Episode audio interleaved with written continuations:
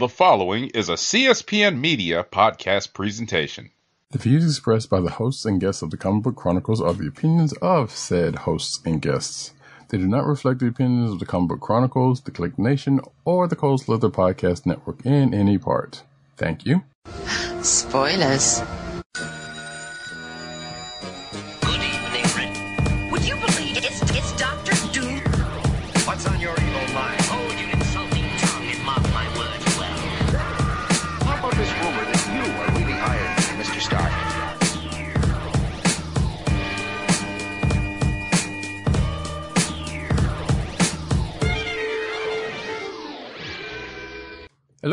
And welcome to another exciting episode of the Comic Book Chronicles.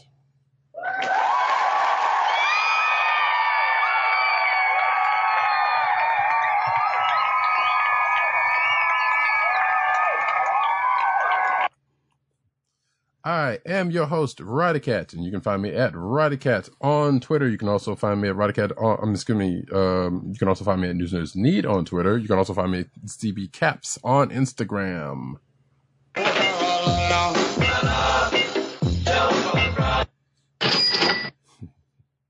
And sound effects you've heard come from no one other than our man in Brooklyn, because you know Brooklyn's in the house representing briefcase of the book fullest and all that good jazz. Agent underscore 70 on Twitter and Instagram. What's up, everybody?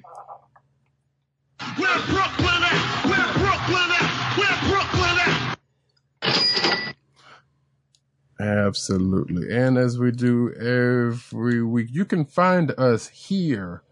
You can find us there. You can find us everywhere, such as uh, the Cold Slither Podcast Network, the CSPN.us.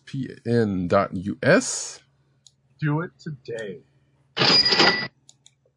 You can also find us on your podcast perusal place of choice, whether it be Google Play, Apple iTunes, um, or Apple, you know, podcasts as the, as the name sometimes goes, Spotify, or the Cold Slither Podcast Network's SoundCloud page. You could also find us on Twitch, where we are, um, where we are streaming alongside, um, you know, the the Click Nation's uh, YouTube channel because we're, you know, we stream there every week. Hey, how you doing? Up, all you Twitch folks out there? Exactly. So yeah, wherever you and you're gonna, uh, you know, you can find us on audio every week, but we'll get to that part later when we get to the end of the show. So we're going to get into the comic books of the week, starting off with Shang-Chi number one. And Right. uh, so this is right. This is the latest uh, volume of Shang-Chi comics ongoing. after uh, after what like a hundred plus issue run. Uh, I believe this would make 127. Right. No, but in terms of the initial run, Right. But that's what I'm saying. hundred plus issue run. You know, the, the original hundred plus issue run. Right. in 1970s, there have been uh, just a few uh, instances where Shang-Chi has appeared. He's been guest stars in Heroes for Hire and, and, Avengers, but now is uh, given uh, a little bit more of a platform, a little bit more of a, a, a place to shine in his own limited series for now. Yes, indeed. Uh, and yes, and I, and also bring up that the 127 because of that, you know, that one issue that we like to forget, um, that I, that I, I admittedly I made mention of in my notes. With the monkey, it had a monkey in it. That's what I remember. Uh, yeah, which was probably the best part of that, but the rest of that thing was kind Right. of hot to garbage. Uh, and forgettable. Yeah, but this, however, is good. Like the, um, it starts off with a little bit of history, uh, you know, going back to some stuff. I almost, I kind of sort of liken it to, and granted, I have not read, uh, Fraction's Immortal Weapons run yet, so I can't really make that claim. But from what I've read from in, uh, Iron Fist, you know, after that, this feels like it's kind of a similar setup where it's like, yeah, there's a society that, um, you know, the this the five weapons society that was that was around back in the day, and Fin Fang Foom shows up, and you know they go a little history of that, and leading into um, was that uh Shang-Chi's dad, I guess, Mm-hmm. Um, and then what subsequently happens to them, then it cuts to the, to, to the modern day where we find Shang-Chi in San Francisco helping out, um, someone's grandmom in their, in their shop, which I thought was kind of, you know, I thought was kind of, I'm not sure, his, you know, Shang-Chi just doing a regular ass job because as he's even Right. said himself, like, yeah, it's kind of hard for him to, to keep a regular job. Right. And it was a job that it was, uh, that's, well, no, you can finish your thoughts and then I'll, I'll chime in. No, go ahead. Go ahead. Say what you gonna say. I was going to mention that this is a, you know, that this particular job in a Chinese bakery obviously has lots of cultural significance, and it helps that uh, nearly the entire creative team on this book is Asian. Yes. Uh, I think everyone but the letterer um, is is is is uh, of uh, Chinese or, or or at least of Asian descent. So In fact, yeah, Uh, we need to let's run that down. I know we've talked about it before. Um, was it Gene Luen Yang who is right, the Jean writer? Wen Yang on on on on the scripts. Right. Uh, DK Ruan is the artist. Um, I think the colorist. Oh no, uh, Philip Tan has Mhm. some. Uh, uh, I think he does the uh, the opening um, flashback pages, uh, where, where they dump all the lore. I think those are all Philip Tan pages. Okay. And we go to uh, uh, DK Ruan, who does uh, I think the modern day stuff. Uh, Uh, got- yeah. um, let's see. I'm pretty sure that's how it breaks down. I mean, I'm just basing this off of what I see from the difference in the art. Yeah, I'm looking at. Well, I'm actually looking at the page where they're doing it. So yeah, uh, pretty much we were right about. Yeah, D, uh, DK Ruan is the artist. Philip Tan is the flashback artist. Sebastian Cheng is the colorist. And Correct. Like you, and like you said, uh, yeah, uh, Travis Lanham is the letterer, and Jim Cheung does the uh, art with Laura Martin. Yeah, the cover art. Yeah. So, um, so, but but as I mentioned, uh, you know, putting Shang Chi into this, you know, into the situations that he's coming from and that he's currently in is definitely uh, uh, reflective of the fact that you know there there is uh, uh, an Asian writer at the helm. You know, Mhm. giving you know giving this character, and I think the editor is actually Asian too. Come to think of it, um, I'd have to take a look at the letters page, but ultimately getting back to the uh, the you know what they're trying to accomplish here. Um, as you mentioned, there definitely are some cues from the Immortal Iron Fist series. There are no question about it, but there's a reason for that. Right. I think there is a concerted effort, and you know, Gene Luen Yang has stated in multiple interviews. I did some reading um, online about this yesterday and Mm. and, and uh, again today that he's trying to make Shang Chi lit- literally more three dimensional because Right. the character has usually been uh, something that Of a character. caricature. Not even caricatures, but something that readers and even fellow Marvel characters actually marvel at, pun intended. You know, they watch them, you know, they don't necessarily, you know, uh, uh, treat him as a three dimensional character, and it's not necessarily someone that readers empathize with. Right. I, I say character because, like, let's face it, let, we can't pretend that his origin is not steeped in some sort of, you know, it- it's basically not uh, Bruce Lee of a sort. Of course. And it's also got, you know, and it's also got roots in, uh, in Yellow Peril stuff with, Exactly. uh, uh, his original father being Fu Manchu. Mhm. And all sorts of, uh, you know, that was all sorts of stuff that was rooted in the Yellow Peril storytelling. Exactly. Uh, so, you know, what, uh, what Gene, what, what, what Gene Yang is doing here is trying to, you know, and, and, and it's something that, uh, Jason Aaron did on, was it Jason Aaron who did it on Secret Avengers? When they switched it up to Zheng Zu? Oh shoot! You know, I don't remember if that sounds possible. No, no, or was it, I, I don't know if it I'm was, not sure. I don't know if it was Hickman on Secret Avengers at that point. It was like issue seven through 10 or something like that. Yeah, but um, I can't remember um, who set that up. But the point is, they they started the uh, the, the the retcon of the characters' origins, and you know, uh, at that point, and and they're, they're, they're continuing to follow up on that now. So uh, ultimately, oh, I think it's Brubaker. It is Brubaker. Okay, that that actually kind of makes. I mean, they were working. I mean, it was definitely during um, it was definitely during uh, uh, Hickman's run on Avengers, Right. but this is Brubaker on Secret Avengers. Gotcha. Um, yeah, going back to what we are saying about the editing staff, as uh, Lauren Amaro is the assistant editor, Darren Shan is the editor. Yeah, pause on that. It's actually before uh, uh, Hickman's run on Avengers. This is previous to that because this is in uh, 2010, 2011. So this was like the very first Secret Avengers run. Sure. And the less we say about CB Cebulski and his, um, you know, his, for, his former transgressions.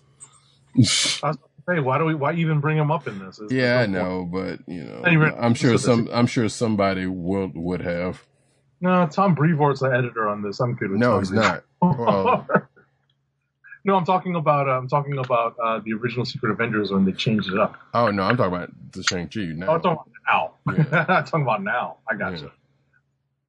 But regardless, um, so yeah, so so yeah, the whole the so we see Shang Chi's uh, going through his day at the banker, and they bring up pineapple buns, and I'm like, I want to try this. Is this is actual? real- I mean, I don't, I'm not saying this is. I have no reason to believe that it's not a real thing, but You just got to walk into a Chinese bakery.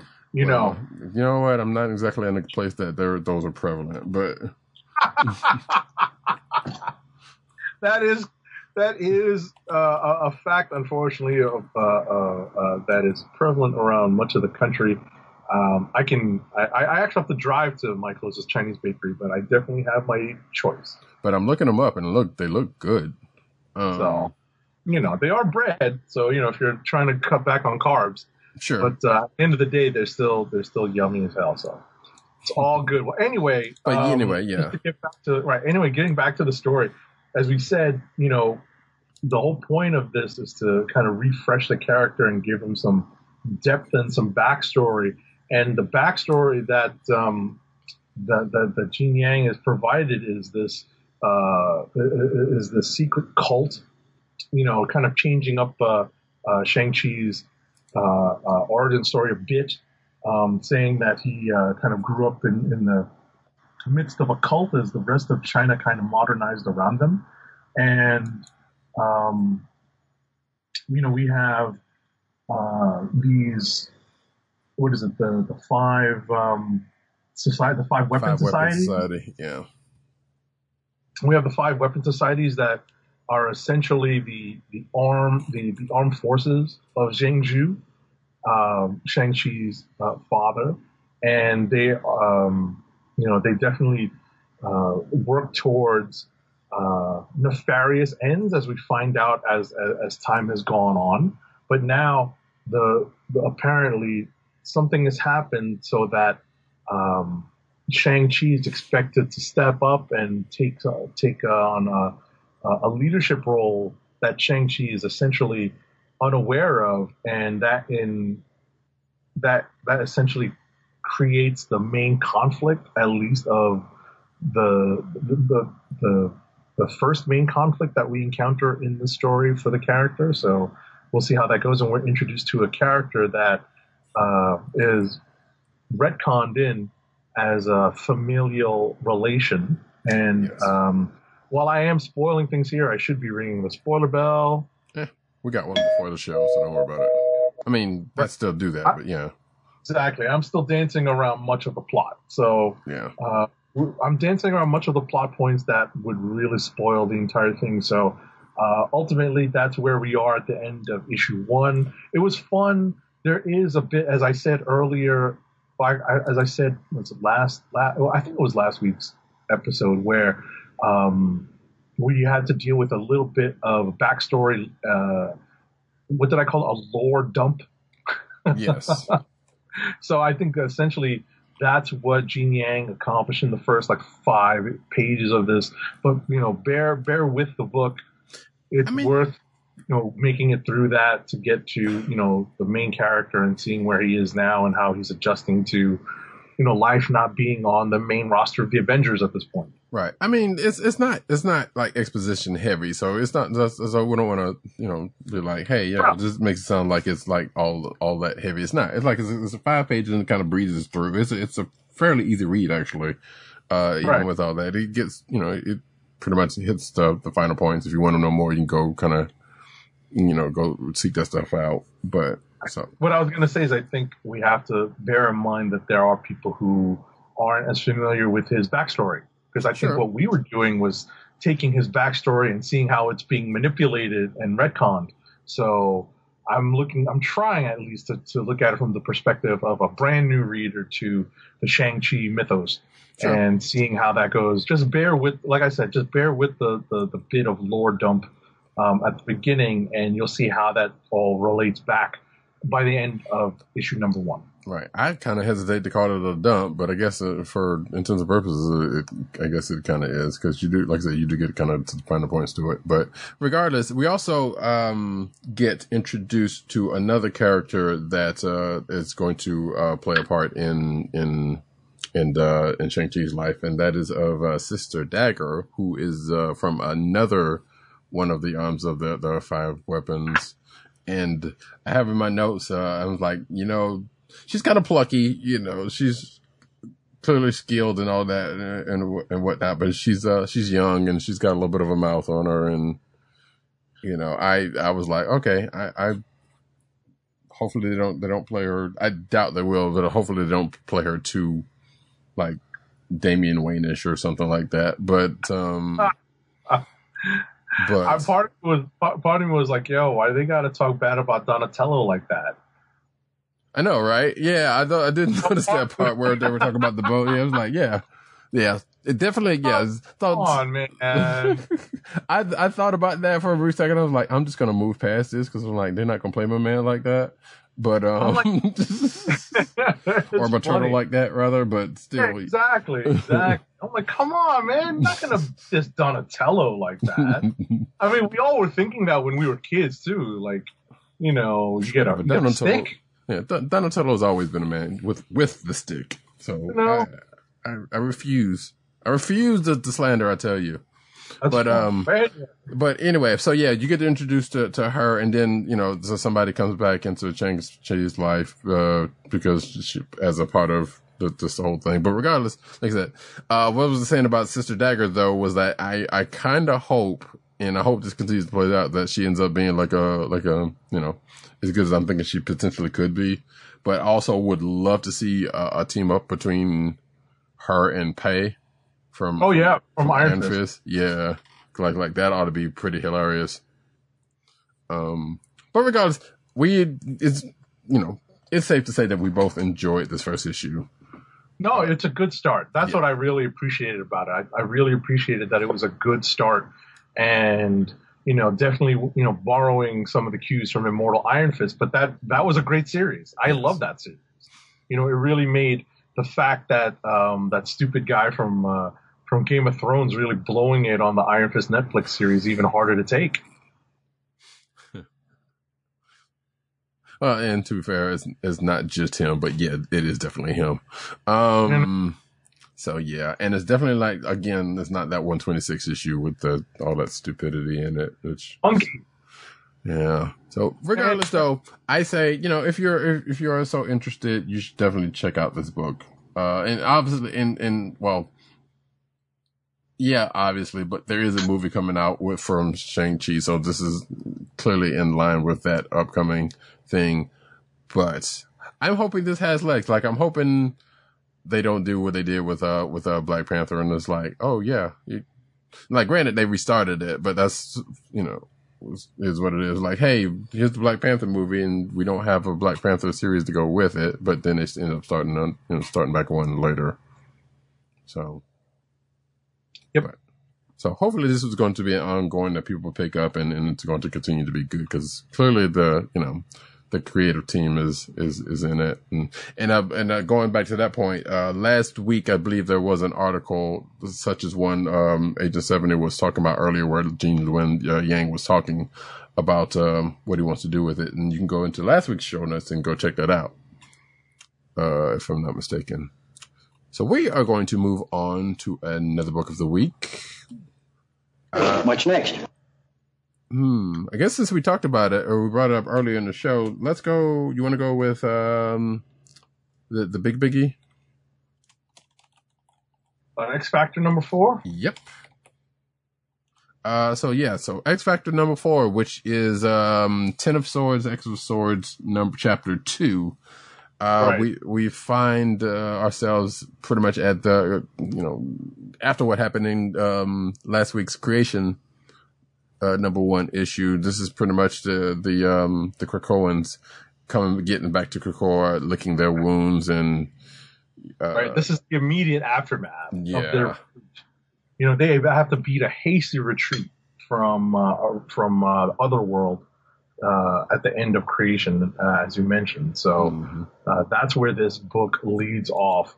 Um, I would say that eh, without spoiling everything, right. because I want to do that. I definitely think people should be reading Ten of Swords, as kind of hokey as the, the title makes it. You oh no, makes it especially this issue. I'm sorry. I said, especially this issue. Right, you gotta catch up on this, right? You know, like this is the time. Th- This is the book to read. You know, obviously we're only two books in. Mhm. You know, you read Creation and read this, but the stakes for the mutants of Krakoa are def- are definitely raised in this issue. Uh, I'm really glad this came in the second official issue of the crossover. So even though we had like these two prelude issues, it was like X Men 10 or 12 and and Excalibur number 12 Mhm. Uh, you know, those are important to read because you kind of get the, the precursor of how the Krakoans get to Otherworld and you get um, um, uh, some of what's that. I've actually, I wanted to let you know, Roddy Cat, that I was listening to, I think it was This Week in Marvel last, uh, last week's episode Mhm. and Tinny Howard was, or Tini Howard was on as a guest Oh, nice. and she pronounced it Saturn oh, so- okay. I'm more than willing to go with her. She's the writer on the book. Yeah. I'm gonna go with her uh, pronouncing it Saturnyne. So yeah, because yeah, folks, if you hadn't seen, heard, or heard or watched last week's show, we were kind of curious about that because I don't, I have never heard, like I've, I know of the character and I've never heard it said out loud in, in all these years. So exactly That was the reason So- why that's coming up. right. So knowing so so just just uh, letting Roddy Cat know that. But you know, uh, if you have uh, any more thoughts on this issue, um, you know, I just think it's super important. It's a potential click of the week for me as well. Oh, for certain. Same here. Um, I will, I will just say that I, the only thing I will, I will actually bring up from the real book was like, there was a couple of, so there was the mentions of prophecy that happened in this book and those bear out here. And I, I honestly, when I got to that part, it was like, okay, I'm going to try to figure out who these is. Some of them are pretty easy to figure out, you know, by the way they're, uh, by the way they're worded. And a couple of them was like, uh, and even they had the voice of the readers, uh, one, uh, one Cypher, aka, uh, Doug Ramsey, basically going back a couple of pages later and being like, well, let's, let's try to decipher this out and, you know, see what it's up. And, and that was actually, I was actually wrong about a couple of them. Um, cause I didn't think about, uh, a couple of, a couple of folks, but regardless, that's in there.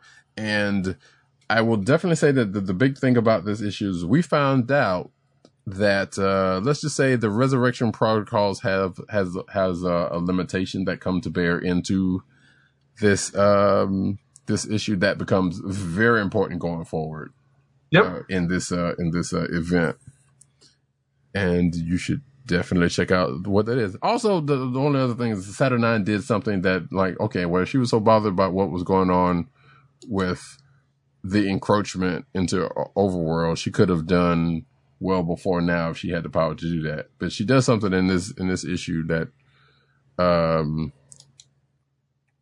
kind of limits uh limit limits us travel to um to um Otherworld except we found out later something else happened but um but we know she has her reasons she has her reasons she had her own machinations going on so that's a whole nother thing. So that being said though uh definitely if you well let me, let me so going back to caveat if you're not caught up on the X series books, you um it is worth definitely going back to Hoxpox, reading that and catching up. It's still we're still relatively early on. Like yeah, most books are kind of at issues twelve right now. Um and some of them there's a couple of books like X Factor that just really started a couple of months ago. But it's the X stuff has been pretty good so far, and hopefully this this event continues on that uh on that streak. Right. Uh, it's definitely sp- starting off really good. Right. I was about to say no offense to Bryan Edward Hill, former guest of the show, but you could probably skip Fallen Angels. Well, I mean, Um, it's dead anyway, so yeah, yeah, I, yeah, Yeah, but you don't have to go back and read it. yeah. I think uh, you know, in, in terms of in, in terms of uh, Ten of Swords, I really am uh, enthusiastic about this crossover and this issue. Well, the first two issues, I mean, this is really a, a, a one great way to really establish the stakes hmm uh, of the story. So, as I said earlier, I'm so glad this came in the second issue. right. It really raises the bar for everyone involved. So, Which I felt like it probably kind of had to, because if they had gone into this and and you know everything had kind of started off and with the the big consensus of champions or whatever, um, I feel like that would and then they would have found this out. It would have been a little a little late. So the the fact that they, I feel like that it was probably good that they that they did this here and now. So it's like, all right, go well, going into this, we know that you know. oh yeah, exactly. But, but that's my point. It was just a really good storytelling choice Mhm, on Hickman and Howard's part because I think they're the main architects of this, to be honest. correct. So, But uh, anyway, that being said, uh, um, that's X Factor number four. So what? I think we're wrapped with uh, X Factor number four this week. Mm-hmm. Uh, you wanna Next. you wanna put out one? Uh, let's see. What did you read that we can discuss? Um,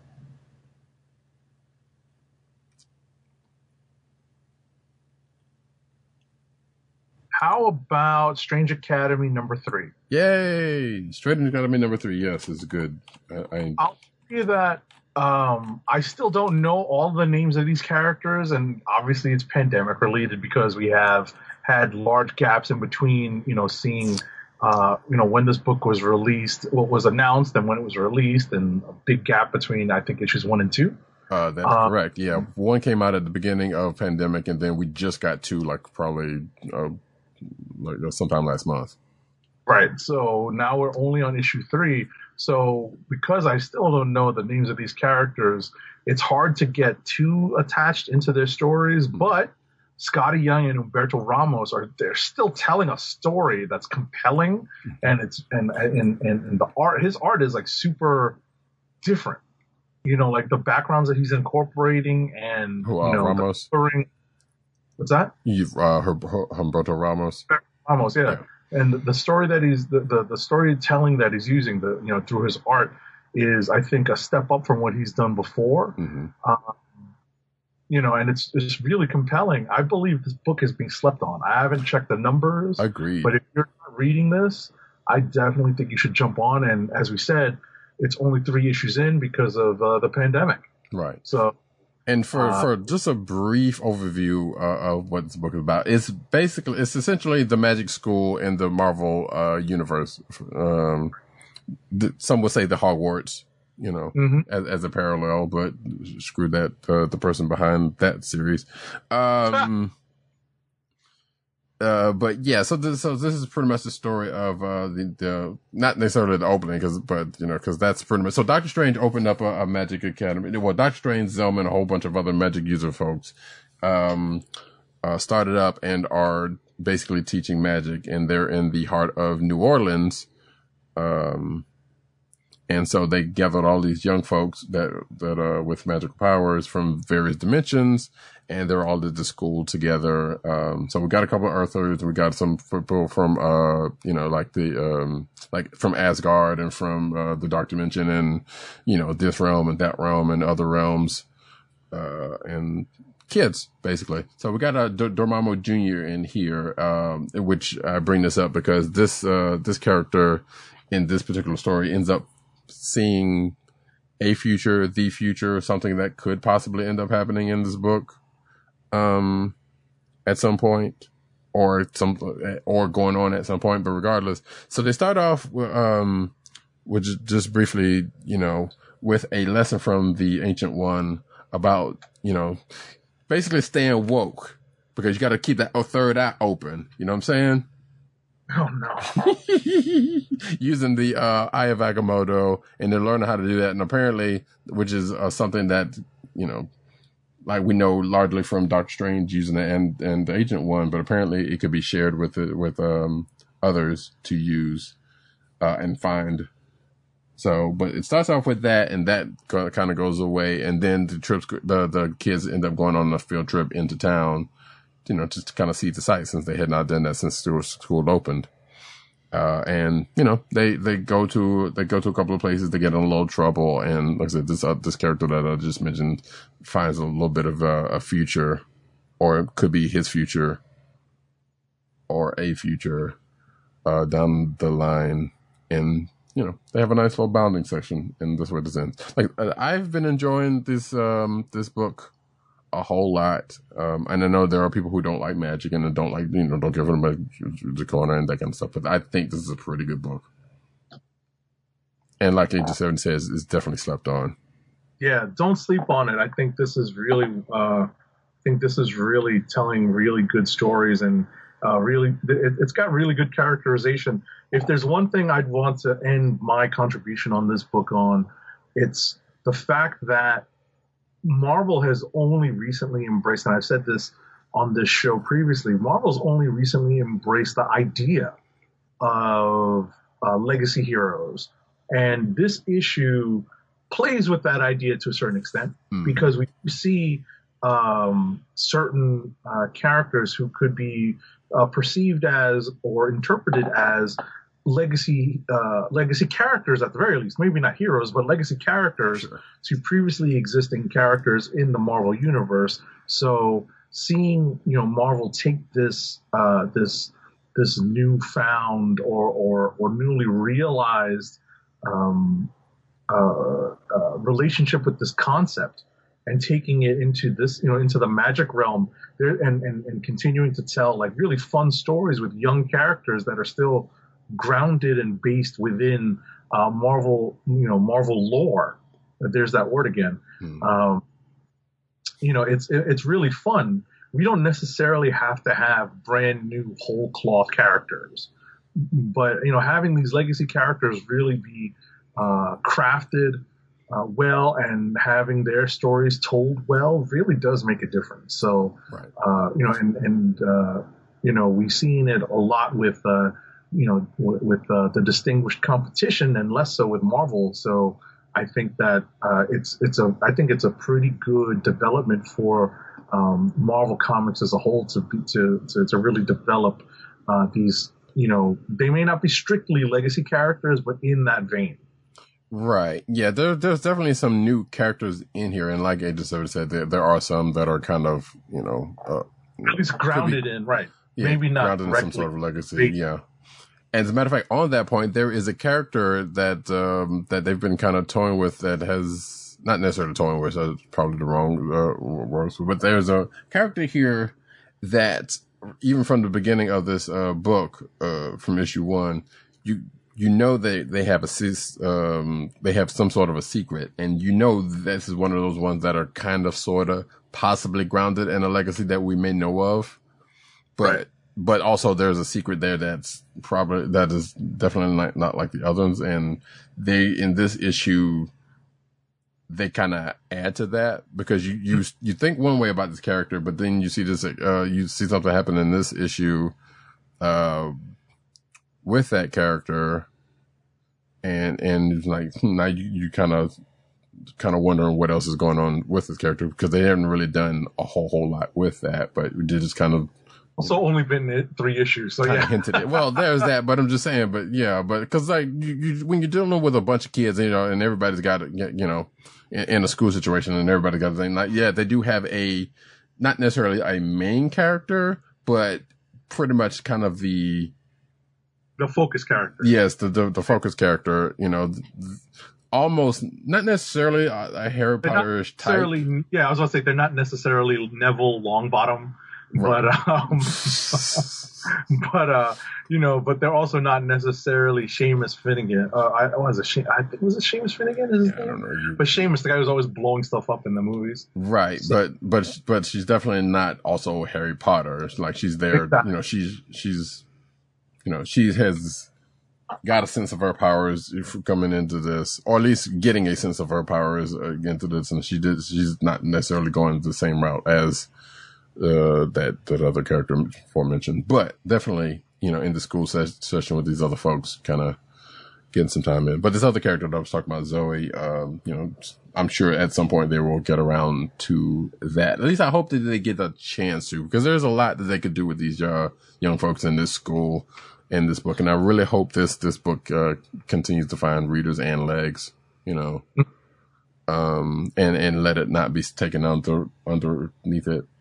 you know, like many other books that don't get a chance to shine. Hey, hello, Black Panther and the crew and others and other stuff. yes. So anyway, that is Strange Academy number three. Check this book out, definitely. Uh, next we will go on. We'll do probably one more, and then we'll do rapid fire. Uh, Fantastic Four number twenty-four. Let's do that. Sure. So while I type this up, you want to start off? Sure. So essentially, uh, Johnny Storm is kind of forced to reckon with one particular time when he left the uh, Fantastic Four in a lurch, which allowed one, and this is not even that big a spoiler because this is actually something that was teased in previous issues of the Fantastic uh, Fantastic Four, but I'll ring the spoiler bell. Mm. Uh, one Bobby Drake, aka Iceman, to take the Human Torch's spot on the team, but not really in the family. And Right. knowing is half the battle. Oh shoot! And I had that sound effect too. God dang it! I wish I could. Anyway, I have it. I have it. I just didn't want to play it because I wanted to say it. I mean, come on. And knowing is half the battle.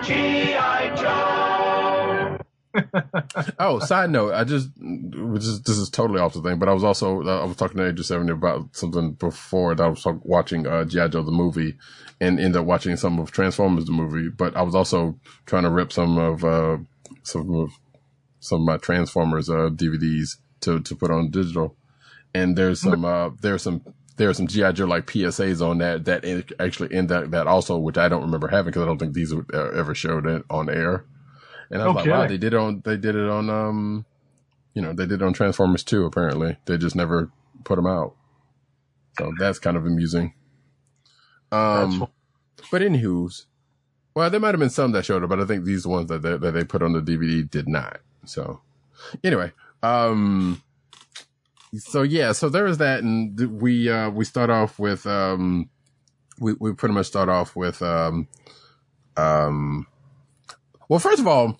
Uh, I want to say, I would like to say that I was right about something, uh, from another book. In fact, a book that we just finished talking about that happened in the last issue that, uh, that, uh, that bears out in, weirdly enough, at the end of this issue, there is a backup story, but we will talk about that in a minute that I was right about. And, and, and Agent 70 was like, no, that's not the case, but that's fine.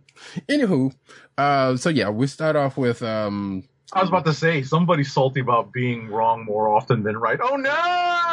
Well, yeah, if that's if that's usually the case, but that's not always the case. So anyhow, um, so yeah, we start off where we, you know, the the the families getting the, the, uh, getting ready for the big day, or at least we, they're going about the day getting ready for this big family thing. We we find we find out some stuff about you know, um, the kids that they got from outer space, the the the, the adoption papers or whatever went through, which I don't know how that works with aliens, but sure, okay. Um, but and we find them basically various members of the Fantastic Four family trying to get ready. We see you know Reed and Valeria doing their stuff, you know, with some some project of theirs, and Sue's trying to wrangle them out, and then we see uh, Johnny and Sky talking, and we get back to what kind of Agent Seventy was saying uh, about um, uh, about what he's going through, and uh, we find out where Franklin is, which he was in uh, Krakoa. Uh, you know, he just kind of skipped off to Krakoa without uh, without telling anybody, and you know, getting an ear piercing and this and another, which starts the catalyst of him coming back to the four Yancy Street by way of uh, Iceman and Ice Slide, which kind of starts the whole ball rolling of uh, Johnny Storm and and Ice and uh, Bobby Drake and recounting the story of how um, Iceman became. Technically, you might as well say it because they, they do mention it here, but it is as unofficially the first substitute member of the Fantastic 4 Mhm. As a kind of a retcon, uh, because you know this is a story that has never has never been seen before just now. Right. I Um, think I was about to say, just hold that thought. I think in real time, the first substitute member of the Fantastic Four was. I'm not sure. Was it Medusa or Crystal? Uh, I, I keep wanting to say Crystal, but that might not even be true. It might. Actually, that might be true. I don't know. Yeah, I, I wouldn't say it's Crystal, but I'm not sure. That would be something to look up. Regardless, but but regardless, but this would set him up. This kind of sets him up as the actual the first. Uh, well, at least at the end of this issue, but no spoilers on that. Um, we get the recount of how he ended up uh, helping out the the Fantastic Four, and we see what you know Johnny Storm's going through. Is in going into the in basically a story from the early days of both the the Fantastic Four and the X Men proper, because this is when the you know the original five X Men were, were were a team, and uh, Iceman and his snow covered you know snow covered form of his early days, so he's still being the, the baby of the group.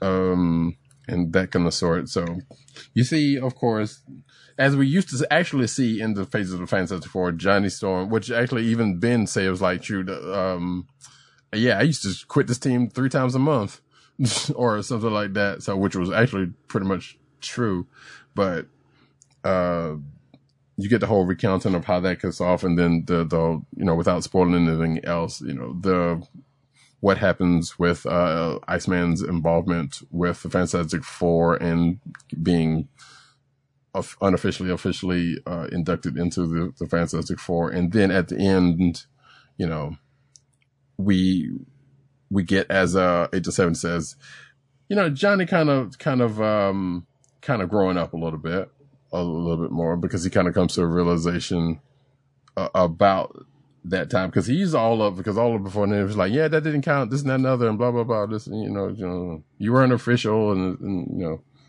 and Bobby just kind of, you know, comes into the results like, oh, this is why you're real mad. It's not really because I took your spot because I didn't really, but it was because of this other thing which you should actually read and I won't give away, and it ends up with a nice ending um of the book, and I really enjoyed reading this issue. It is another p- potential click of the week. Um, from from from me.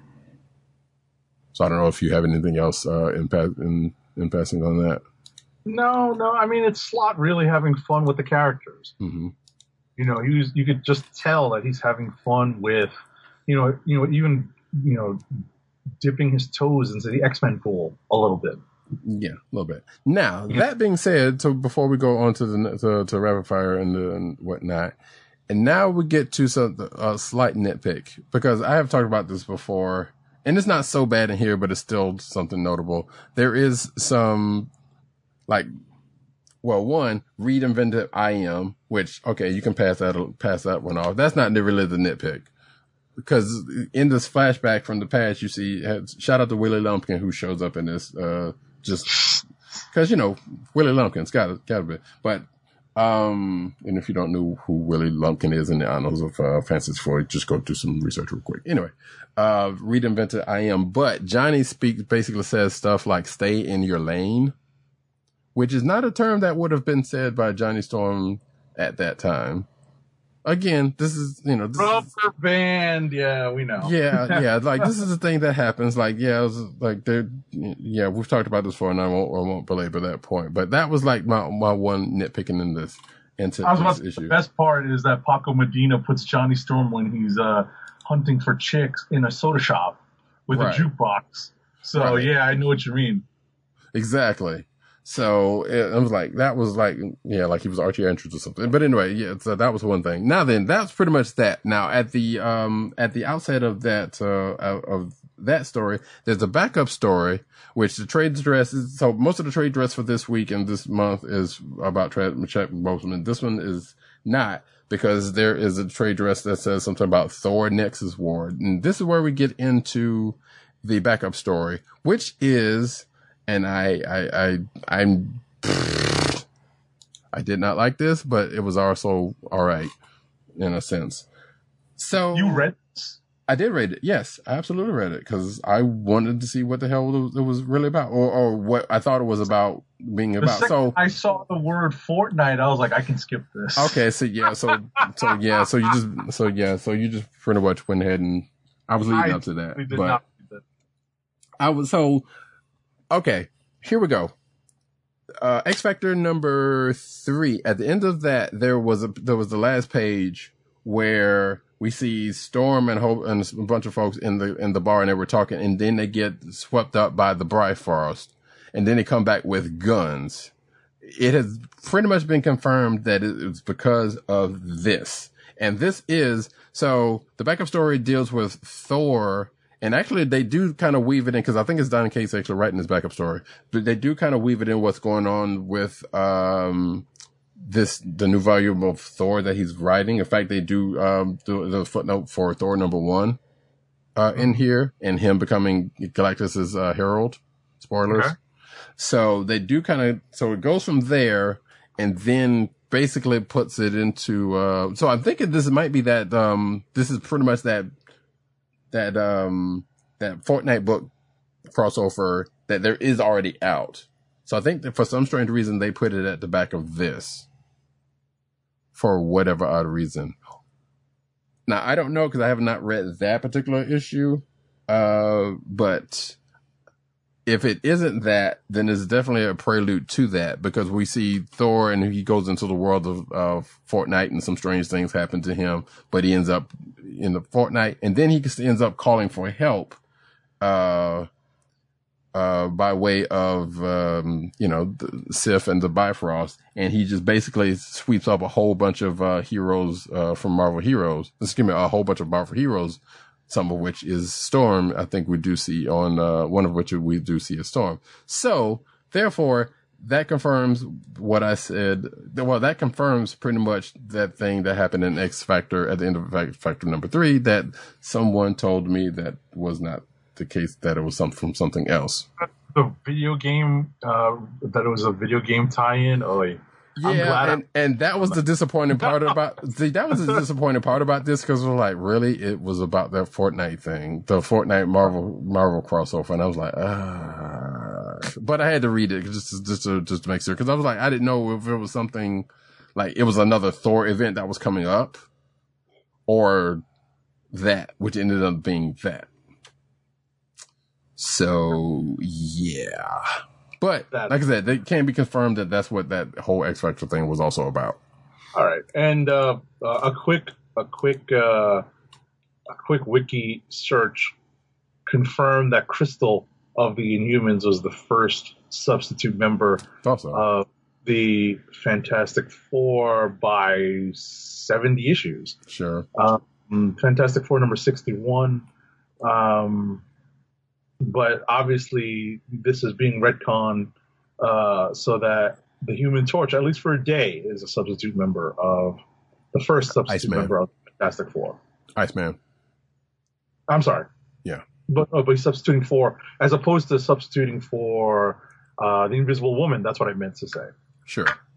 Because the, the first two substitute members of the Fantastic Four were for the Invisible Woman. And actually, now that I think about it, I think, and yeah, and they do mention that in the course of this uh, issue. Right. If, Because because I don't think they uh, say it by name, but they definitely say, yeah, but they Right. definitely say, you know, because of Sue's uh, pregnancy and whatnot. Right. Right.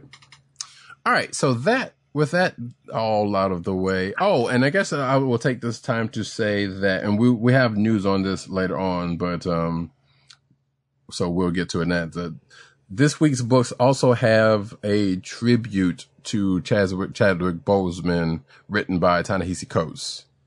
Um, and it is, it will be in the, the, the news and the show notes and we'll probably, you know, we'll, we'll talk about it It'll when, when be it going on through the through a lot of the books for the rest of the month too, depending on uh, which books have the trade dress. Sure.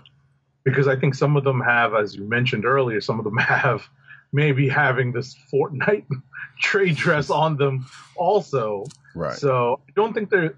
Were they in the? um I think they were in the the, the Ten of Swords books, right? Yeah, I believe so, actually. Yes. Mhm. So I think this will be going on for for uh for the rest of the month. So Well, yeah, we know that trade dresses, and, and yeah, we can, and like you said, yeah, we can definitely probably assume that the the the um, yeah, that the tribute will also be going on through there. So, Right. but that being said, uh, so that's something notable to check out, and it's a really touching. I mean, it's a slight flex for Howard University, but you know, it's a it's a it's a really good tribute, and you should you should check it out. And it's and I'm sure if you're you know follow like the Marvel um uh the the, the Marvel uh Twitter page or even News Nerds Needs, 'cause I'm pretty sure I um I retweeted both uh Stelfreeze's uh image that he did for it and the something that had the tribute in, in full in it because it's a two page tribute because it's like a, an image that uh Brian Stelfreeze did and then the page where uh Hitsukos writes uh his tribute.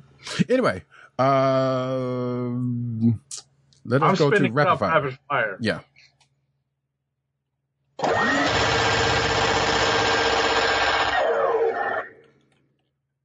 And I think right. uh, let me No, go ahead. Oh, sorry. I'll Go let ahead. me go because it seems like we still have a couple of books left, but I've got a few fewer books than you do. So Okay, sure, go for it. I was going to go ahead and do it, but yeah, go for it. All right. First up, Avengers number 36. We both read this. We did. Uh, my take is uh, Moon Knight and Black Panther duking it out. And it seems that Moon Knight is praying to someone, something other than Khonshu now. Hmm. Da, da, da. All, all I'm, yeah, all I'm saying is it was a pretty one-sided fight, but it was a fight. In Well, and well, what's funny about it is that they do get out, but uh, because of the praying to something other than Khonshu, it turned it ended up being more um, Moon Knight stalling for time to finish a prayer. right, Um, that's Wow. really how that's really how it ended up uh, playing out, which is funny. So something like that. you know, yeah. because it didn't play out the way anybody thought. So I thought it was a nice little twist, but that's what that's what ended up happening. right, Uh, Batman Three Jokers number two. Uh, the criminal Joker, and, and, and bear in mind there's supposed to be three Jokers in this: the criminal comedian and um, uh, God, what was the other one? Criminal comedian and Batman oh, forgive laughs? me, folks. It's late. I'm tired. laughs. There's a third Joker. What's that? Is it the Batman who laughs, or No. is that somebody different? Okay, I don't No, no. No, no, because it's supposed to. It's essentially the three stages of the historical, uh, historical phases of the Joker's character, where there, he started out as a criminal, then he was more essentially a comedian, and then uh, became uh, something else, and I forget. Um, but while I ch- check on that, essentially, um, the criminal Joker almost finishes the job against the Red Hood slash Jason Todd, and if you uh, remember Death in the Family, you know of what I speak. Um, as PCN underscore dirt says, and we'll find out more about this later, we still aren't sure where this is still going, where this is all going. So, um, you know, we're two issues in, it's still kind of vague. Um, next up, Department of Truth number one. This is actually by James Tynion the fourth. It's a creator-owned book over at Image. Uh, spoiler alert. Um, this book reminded me of a flat earther joke I read this week um, you can kind of get the idea, get get an idea that uh, um, you know something about conspiracy theories and whatnot would be front and center in uh, Department of Truth. Uh, the cliffhanger reveal at the end of this issue made me laugh, but it makes me curious to see where this goes. Uh, next up is Killadelphia number eight, also from Image. Uh, James Sangster Sr is on his way on the river Styx with Charon to see his dead wife, uh, while Junior, James Sangster Jr., is dealing with the latest move by vampire Abigail Adams, and we see how their two stories again intertwine. Um, and that is it for me. While I look up this uh, uh, Batman 3 Joker thing that is bothering the hell out of me now. Oh, while you're doing that, I will go ahead and get mine out of the way while I'm still trying to type it into the notes here. Uh, let's see. You did, did, did, did, did, you did Killadelphia. I didn't read none of that. Falcon and Winter Soldier number three. So this was a fun one. Uh, another fun one is a click of the uh, potential click of the week. Now it's not at my click of the week. It's a potential one for me because it was so fun. But um, there's a note. There is a. I will say there's a noticeable parallel between the naturals, which I can't believe that's what they call this fool, uh, parents, uh, and the real life family and friends of serial killers and celebrity um, people who like to love to um, be like, well, that's not what the celebrity meant. What this or just like that's not what this person meant, and not knowing this person at all. But you know, or people, you know, people whose family members are like, well, you know, well, this person has always been nice and shy and this and that and other, and they never really heard a fly, but they went out and killed like 20 people, um, type of situation. Anyway, um, but people deny that part regardless. So anyway, um, Sam and Bucky pretty much get a lead on where the natural is and they cosplay as their former versions, which that part was kind of, kind of amusing. Uh, they looked like they might have succeeded in talking this kid back from where his, where he was going, which pretty much, uh, hanging out with Hydra and, you know, um, you know, going bad there was also a, a, part in here was like, well, if you like love the, cause, and this kid, you know, is a, and his parents were, are fans of Captain America. So that's notable. The one funny part about this for me was that, um, uh, I believe Sam mentions like, well, look, how can you, how can you, you know, be a fan of uh, Captain America, but you, you, you're basically hanging out with Hydra. And I'm sitting and I sat here thinking like, well, you know, Captain America not so recently was a part of Hydra, like thinking to myself, but that's not who was going with it. So that's neither here nor there. Um, and I thought for a brief second that the kid was going to actually bring that up, but he didn't. He kind of went a whole nother way of, about it. Uh, but it seems like they found, uh, we, we found, we pretty much find out who Zemo's rival is, but we also find one of the two people that, um, the fellows are looking for, uh, in relation to that. But we still haven't found the other one. And I suspect we'll find out that they may have something also to do with what's going on. Uh, Savage Avengers number 12. I so we were talking on our back channel earlier, um, and I was kind of looking up to see if this was the, indeed the last issue because I'm fairly certain this book is supposed to end at some point.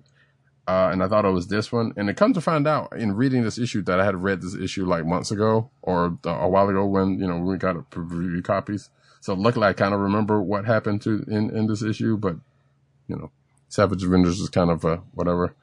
Uh, and the crux of it is that um, uh, Doctor Strange and Elektra having a little fling go off to get uh, get basically get the war party together. So they go and uh, basically revive uh, Doctor Voodoo um, with some help of Doctor Voodoo's brother again, and then they go seek off go off to seek uh, Conan uh, who is still in Mexico, wherever he is. And then they finally, they do that. And then, you know, at the end of the issue, we see the rest of, uh, the war party after, before they go and take down, um, Kulan Garoth or whatever. Uh, again, I'm not sure if this is the last issue or the, is, is, you mix the two. It's Kulan Gath and Shumagorath. Sure. Yeah, there you go. uh, yeah. Kool-Aid Man. Um, but uh, so yeah, so so that is that, and I'm not sure. Like I said, I'm, but it at the end of the thing it says next, and there's the next issue coming. So I believe if it wasn't supposed to end with this issue, uh, then I think it's probably going to end like 14 or 15 because I feel like this is one of the books that was slated to to uh, to that got canceled basically. I was about to say, I, I, guess you haven't looked at the most recent solicitations. I think this book goes through the new year. So it I've seen yeah, I, am pretty sure I've seen Savage Avengers solicitations through the new year, so it probably does take it through. What is this? Twelve? Uh, what is twelve? This is twelve now. Yeah. So yeah. so if it's 12 now, it probably takes it right into January. Well, which goes go, goes back to what we were thinking. Because I know we had talked. I feel like we had talked about this book being canceled at some and I couldn't remember what number it was canceled at. That's what that was what I'm bringing. And, and it- partially because at of COVID. December. Right, at least through December. That's what it Right. seems like. So if it's, so if it wasn't 12, it's probably going to be like, like I was saying in the back channel, it's probably going to be like 15 or something like that. But regardless, we're heading to the, the end of this book it, one way or the other. Because if they canceled it now, well, I would be surprised because, you know, they have, they have done other books dirty like that. I'm, I'm surprised that they would do that to this book. Uh, but anyway, uh, Immortal Hulk, the threshing place. So we were talking about this before, a little bit about this before the show. Um, and I'll just say is that Banner ends up in a small town and running into a gamma, uh, gamma involved Monsanto situation involving a little girl. Uh, and I pretty much said that, yeah, this seems like something out of, um, that could have been in Immortal Hulk proper, like at the beginning of, uh, the run. But, you know, being that, well, one, is not, and two, uh, it's not being written by Al Ewing. It's uh, it's uh, like a, a different creative team. It's uh, Jeff Lemire writing this one. Yeah. Um, we're not really sure w- if this gonna have anything. You know, it just kind of seems like a one-off. Like I think, believe, um, like well, you can tell what you said about it. Well, I mean, I think that it's just a one off, but I don't see how this is going to relate back to anything that's happening in the main Immortal Hulk story. Um, I mean, uh, you know, there's obviously a bit of a wait and see uh, to see if this uh, little girl at some point comes back Right. with Gamma because there is, uh, you know, the, the the concept that Al Ewing introduced that once you go Gamma, you kind of don't go back, even if, um, even if uh, uh, uh, the Hulk kind of absorbed all the gamma radiation out of her, um, and also this kid is probably going to be um, chased by the law because of some of the things that happens when she's under the gamma influence. So, um, you know, uh, we'll see if this uh, has uh, ongoing ramifications or if it's just a really nice looking one-off story because Mike Del Mundo's on art and it's it's uh, really nice looking. Right. Now, I mean, and there's also precedents for a thing that, you know, get, that did get brought up in the main book that ended up coming back later that we thought was just, you know, something that would never brought back. Cause it was something earlier. Cause remember the, the kid from early on in the book that ended up coming, playing a part in recent stories in a way, not necessarily as, you know, as it originally was, but in a way. So it's possible that, that this other kid could definitely come back into the main book for some longer because I feel I, I feel like they don't necessarily put the stuff out here for no reason. Like maybe they just had the story just kind of laying around, you know. Uh, and it could be possible that's just one out, but I, I I would love to believe that there, there's maybe something in here that, uh, if not the girl or something that we'll go back into the, the uh, book before it ends. So we'll see. Anyway, uh, Injustice Year Zero, number seven. Um, why did I even cut up my notes? Super, Superman goes to see about uh, Jay and Alan Scott. Um, and there's possibly a passing portent to future, um, to, well, the, how basically the, the, the, the whole thing starts, uh, proper in the regular Injustice series possibly gets mentioned here. Um, but also Hal Jordan and Jay Garrick wants to get down to the bottom of what really happened to Alan Scott. And the Joker starts going after the Justice Society one by one. Uh, and also Joker and Harley's relationship takes the, takes an inevitable plunge, uh, at Harley's expense, expense. And it's not the type of plunge that you would normally think about, um, when, in, when someone says take the plunge. Uh, Justice League Annual number two. This is another potential click of the week for me, actually. Uh, meanwhile, at the Hall of Justice, murder. Oh no! Or at least so we thought. Anyway, um, basically, it's a trap, and you can see Ackbar spinning, and the just and the uh, Hall of Justice kind of uh goes after, basically goes after the league, and I do enjoy the way that um that they handled the situation, uh, and finding out who. I like. I kind of would like to see more stuff like that because basically the, the the when it starts off, it was like okay, so it starts off with like there's a murder, and we need to solve it. So we want we want to use we need to use you know every everybody's particular um you know particular fields of uh you know uh everybody's strengths basically and not just like physical strength and try to find find out what happened here but then it ends up going off to be in the hall of justice set uh, in a trap and by some someone something but I did like to play the like the way that played out, and like I would love to see a little bit more of that kind of aspect of the team going on. So, and also the Flash has a, asked a question about the Supermobile that we've been asking for years. That I don't think nobody's really ever, you know, that we've all had for years. But anyway, uh, and that's pretty much that. And I got a couple of notes, but that's probably a little bit more telling about what's uh, what ends up happening in the story that I, well that I don't want to spoil. Um, going on to my last book, Transformers versus the Terminator number four. I kind of skimmed this before we started uh, recording.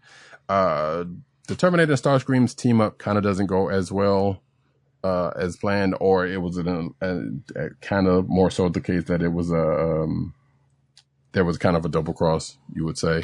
Uh, Prime and Meg- Megatron do their usual thing. Sarah Connor holds her own against uh, Ravage, and everybody else is pretty much just a big knockdown drag on fight with, uh, you know, um, uh, Autobots and Decepticons. Uh, Soundwave is not having a good day. And of course, this being the last issue of this miniseries, it ends on a note that, uh, as I must say in my notes, ends with a potential beginning.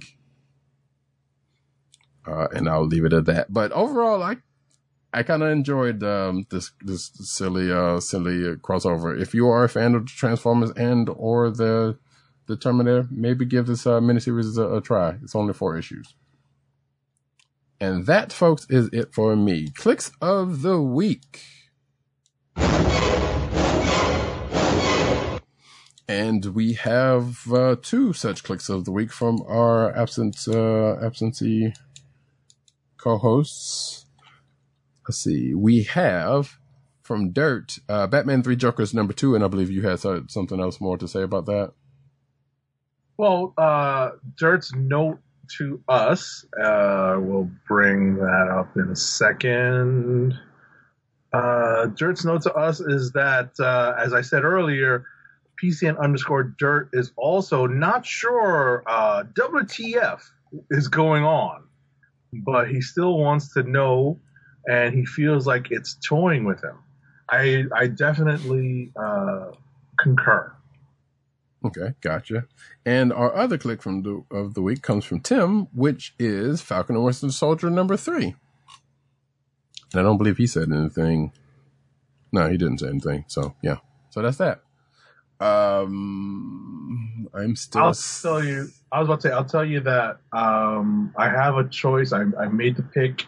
It's a little bit more sentimental because I think that my runner-up pick, uh, as I clearly stated earlier, X Factor number four really, really had a strong story because it really increased the stakes for uh, the combatants in the upcoming, you know, tournament of champions.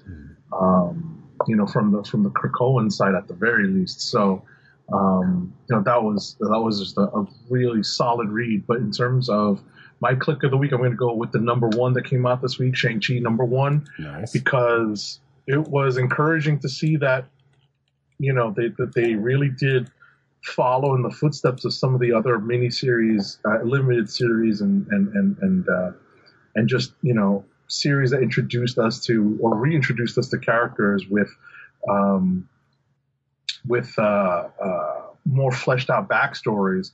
You know, they use that formula to really uh, give this character much more of a three dimensional.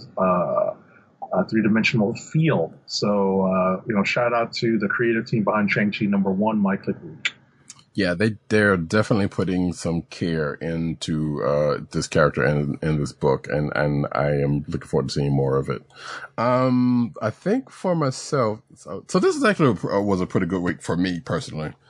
Cause as you, as you've heard me say, there was a bunch of clicks of the week, uh, or potential clicks of the week. Um, some of which I still think you should check out. But I'm thinking I'm actually going to go with X Factor number four because of the big reveal um, that was that was said in it.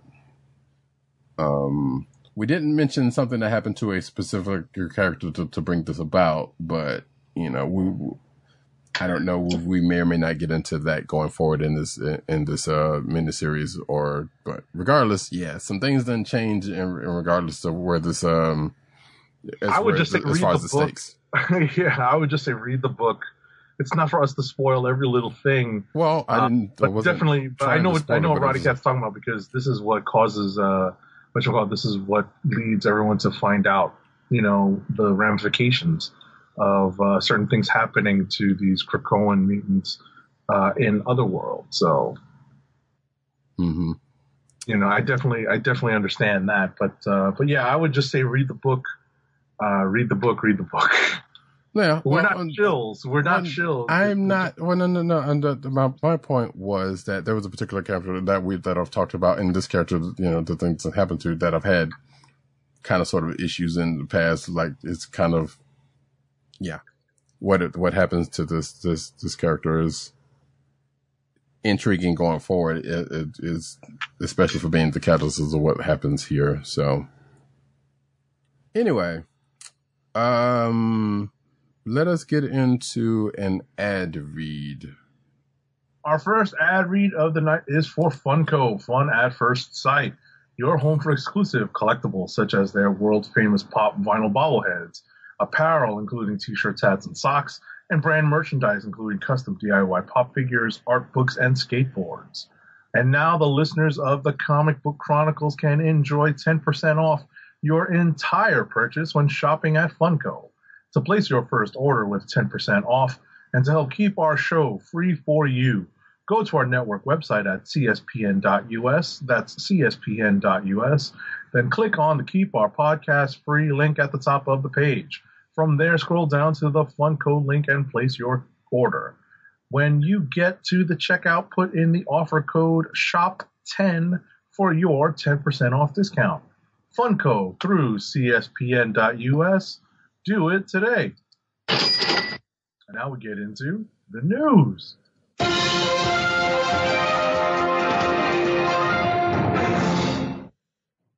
And we start off with the cinematic news as we do uh, this every time this week. And I knew I forgot to do something because I meant to switch some stuff around. But uh, the Boys spinoff in development at Amazon to focus on college teens with superpowers. Uh, so just weeks after the second season of The Boys premiered, Amazon is doubling down on the franchise and are developing a spin-off series. According to Variety, the new series will be written and showrun by Craig Rosenberg and is reportedly set at a Vought International College exclusively for young adult superheroes. Uh, the trade describes the show as a college show meets the Hunger Games with the same heart, satire, and raunchiness of the flagship series. Uh, they note it will be an irreverent R-rated series that explores the lives of hormonal competitive soups as they put their physical, sexual, and moral boundaries to the test, competing for the best contracts in the best cities. Okay, next. All right, Marvel's Moon Knight is rumored to be casting two major roles. Marvel's Moon Knight series is rumored to be casting two major roles. It has been whispered by various sources that Mark Spector has already been cast, and the announcement is just waiting to be made.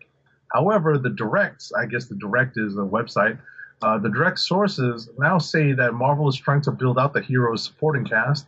Specifically, they're trying to nail down Jean Paul Duchamp and Marlene Alraune for the Disney Plus series. Uh, Frenchie is Spector's best friend, and Marlene is a love interest. For those of you who are not familiar with older uh, older issues and older series uh, uh, revolving around Moon Knight. Uh, I knew that was going to happen. Nick, uh, Nick Fury Marvel Disney Plus series in development with Samuel L. Jackson. So Samuel L. Jackson is reportedly reprising his role as Marvel's Nick Fury in a Disney Plus streaming service series. According to Variety, Jackson is attached to star in the Nick Fury series with Kyle Bradstreet from Mr. Robot, serving as writer and executive producer. Uh, reps for both Jackson and Bradstreet decide de- declined comments per the trade. Uh, so yeah. Next. All right, in cool news, newcomer Iman Vellani has been cast in the title role of Ms. Marvel, Kamala Khan. According to Deadline, Vellani, 18, won the role after a long search. The Disney Plus series follows Kamala Khan, a Pakistani American teenager in Jersey City who will be the MCU's first Muslim superhero on screen. Uh, in a 2019 interview with the, C- the Canadian Broadcasting Channel, Vellani referred to herself as a Pakistani American Muslim teenager with immigrant parents. So that's pretty cool. Yeah. Oh, and and the- by the way, Miss Marvel is expected to eventually segue into the big screen MCU. Yeah, they they went with a fresh face, and that's that's a good thing. Like I definitely had a pick in mind, but this person was uh, a little older and probably would not have gotten the role, and probably there, there would have been something there would have been a stigma attached to it anyway. What? Huh? Who's your pick? I was about to say, uh, I, I was going to say, who was your pick? Because I thought it was going to be pretty impossible for them to find an established actress, even like on a, even from like a CW, you know, like from a CW uh, cast, True. uh, you know, like one of those, t- or like a freeform, you know, cast or whatever. Right. Like, where would they find uh, a, a Pakistani American, uh, uh, uh, what you call it? Well, uh, see, that would have been another thing because this person is not Pakistani. In fact, this person is Lebanese. Mhm. Um, and uh, my pick, and some people would think I was joking, but I was actually serious, and I don't know if this person actually had actually other ap- acting chops, but um, the former adult actress Mia Khalifa.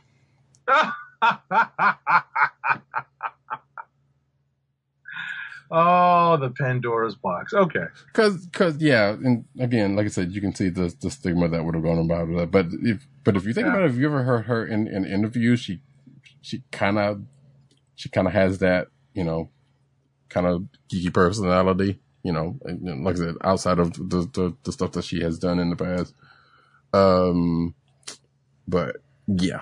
But anyway, congrats to um uh what's the name Iman Vellani. hmm So, so cool. Next up, though, uh, Conan the Barbarian live action series in development at Netflix. Uh, Netflix is reportedly developing a live action series adaptation of Robert E. Howard's Conan the Barbarian.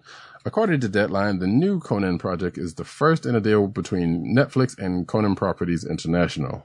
Uh, this deal would give Netflix the exclusive option to the Conan book library to develop live action or animated t- television series and movies. Uh, Fredrik Malmberg and Mark Wheeler's Pathfinder Media are producing Netflix's uh, Conan series, which is looking for to find looking to find a showrunner director. Okay. Next. All right. Uh, Falcon and Winter Soldier Emily Van Camp wraps filming with a final photo. Uh, the Falcon and Winter Soldier has been one of Disney Plus's most anticipated projects, picking up with Bucky Barnes and Sam Wilson after the events of Avengers Endgame. As filming on the series finished, Emily Van Camp, who plays Sharon Carter in the MCU, shared a final photo, posting it on Instagram, which featured a black and white image of her chair on set. The caption reads, That's a wrap. Always love playing this gal. Hashtag the Falcon and the Winter Soldier. Hashtag coming soon. And if you're watching the video, you can see said uh, said uh, image as well as the um, the picture of the young lady playing with Marvel. Um, there. Now, this is also a rumor or report. At least that's the way I'm taking it. Jeremy Renner's Hawkeye Marvel series to fill, to feature villain Madame Masque, and I believe and shout out to one classic materia, um, aka the Fall Classic um, who said that, hey, maybe now they'll do the tape. And if you remember, uh, Fraction and, uh, Aja's Hawkeye series early on, that was a thing from that. Anywho, Hmm. Uh, Disney Plus will serve as an avenue for fleshing out several Marvel MCU uh, characters, and Jeremy Renner's Clint, Clint Barton will clearly benefit from the year old streaming service. The bold wielding Avenger has been established as a mysterious character, blah, blah, blah, blah, blah, blah. Uh, plot details of Hawkeye are still being kept under wraps, but the previously revealed working title Arc Anchor Point may shed some light on the comic book's ties uh, that the show could potentially adapt. Uh, several bits of casting news from the past months may hint at how the narrative may be inspired by Matt Fraction's highly acclaimed Hawkeye comic run. There you go. Now it appears that uh, another intriguing addition is coming to the Disney Plus show, someone who will spell out trouble for the MCU's Master Archer, and that would be Madame Masque, which would lend credence to everything that's been just been said. Mm-hmm. Uh, Interesting. They would put Whitney Frost into the Hawkeye story. See how she falls into how how the rest of her story falls in line. with You know, Iron see- Man. If they integrate the rest of her story into the MCU. Right. Yeah, yeah, yeah. Go figure. Uh, um, next up, though. Uh, the late Chadwick Boseman was immortalized with an original mural at downtown Disney at Disneyland in Anaheim, California.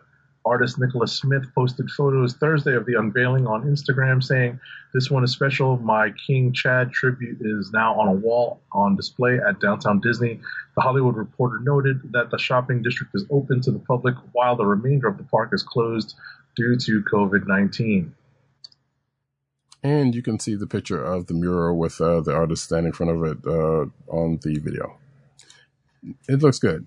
Uh, Star Wars Animation imagines the Jedi winning Order 66. So basically, uh, uh, a new fan made Star Wars animated video imagines how the franchise could have turned out if the Jedi were able to win Emperor Palpatine's Order 66. This is probably something that could have potentially gone into, um, or could still actually go into Marvel's Disney Plus's What If show.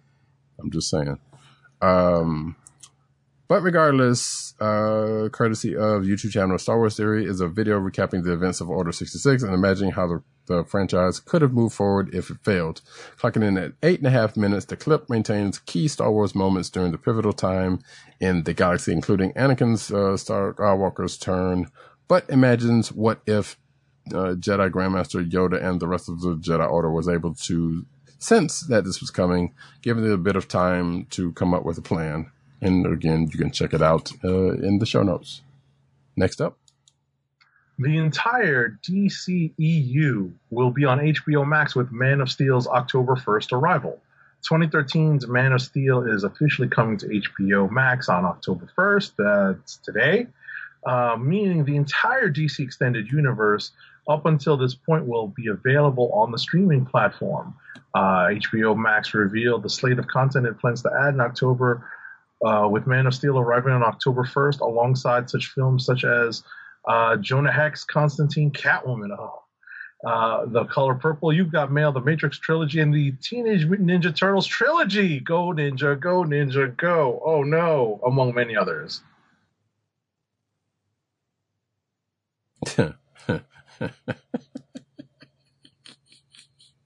Ninja Rap. You know what happens? I was going to say, we know what happens when I get tired. The comedy flows a little easier. Uh, some would say. Um, I think worth noted that I don't. They didn't say anything about the um the animated part of the the the, the DCEU, but I'm su- I'm assuming that part, the rest of that stuff is probably going to be there at some point, given what we already know about uh, what's going to happen with DC Universe. Anyway, uh, Aldis Hodge in talks to play Hawkman in new DC's uh, New Line's DC movie Black Adam. So if you if you don't know Aldis Hodge, he, he was in um, uh, Leverage, which was a good show. You should check it out.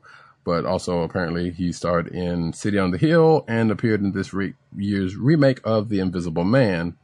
Um, but yes, he's uh, nabbed the high flying role of Hawkman in Black Adam and is now in final negotiations to join New Line's uh, action adventure thriller featuring the DC Comics anti hero starring Dwayne Johnson. Hmm, excuse me. So cool. Um, yeah, cool. Next up, sorry. And next up, uh, Batwoman season two first photo of Javicia Leslie in the Batsuit revealed. Um, you know, we we've talked about this before that there's going to be a new character uh, who's going to be playing Batwoman, and uh, we've gotten our first look at Javicia Leslie wearing the iconic bat suit. Leslie posted the image on her Instagram account showing what looks to be a screenshot of a costume test, along with the message, Look out, Gotham, I'm suited up and ready to go, but just wait until Ryan Wilder puts her own spin on the Batsuit.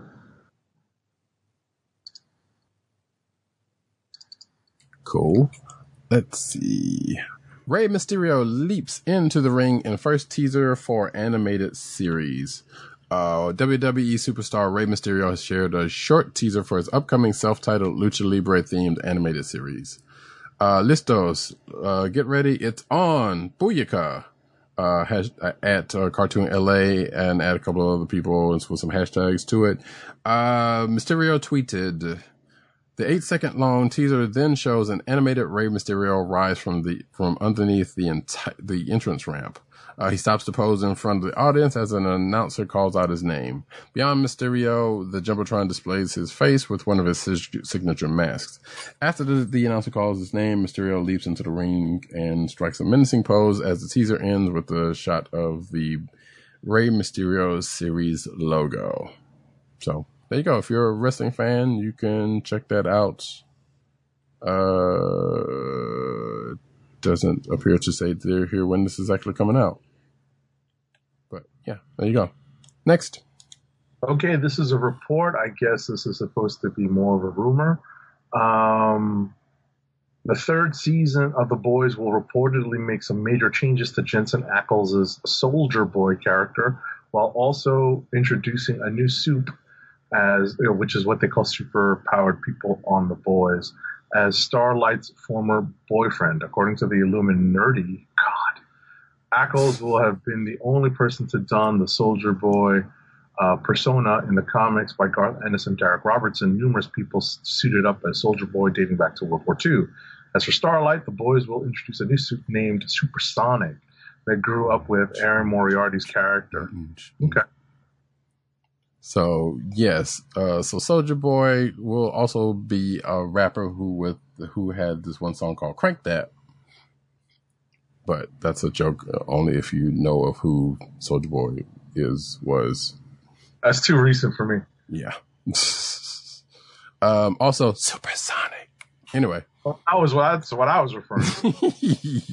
I knew you would like that one. Anyway, the boys cast Lord of the Rings John uh, Noble as Butcher's dad. I believe he was also in Fringe, but that's neither here nor I there. saw. I was about to. Say, I saw this picture and I realized which character it was. Mm.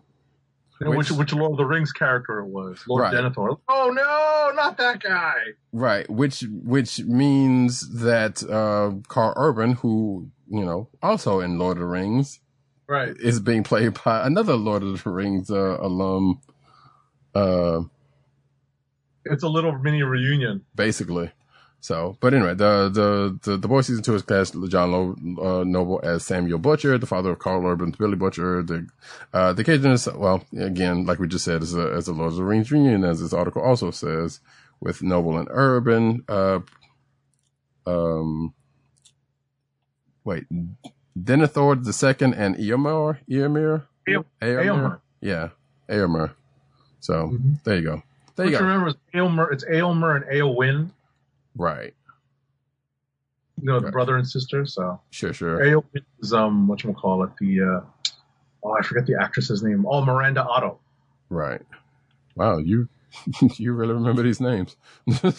It's uh, what you call it? She went on to do. You know, she she's going on to do other stuff that I remember seeing her name in. So Hmm, okay, yeah, that this, that's his name I'm not familiar with, but cool. Next up, all right. Uh, Lord of the Rings series and Cowboy Bebop are back to filming. For better or worse, filmmakers and showrunners continue to resume their productions in the face of COVID 19. Among the latest to tread back into the tepid waters of doing stuff after taking some time off are Amazon's Lord of the Rings prequel series, as well as Netflix's live action Cowboy Bebop adaptation, both filming in New Zealand.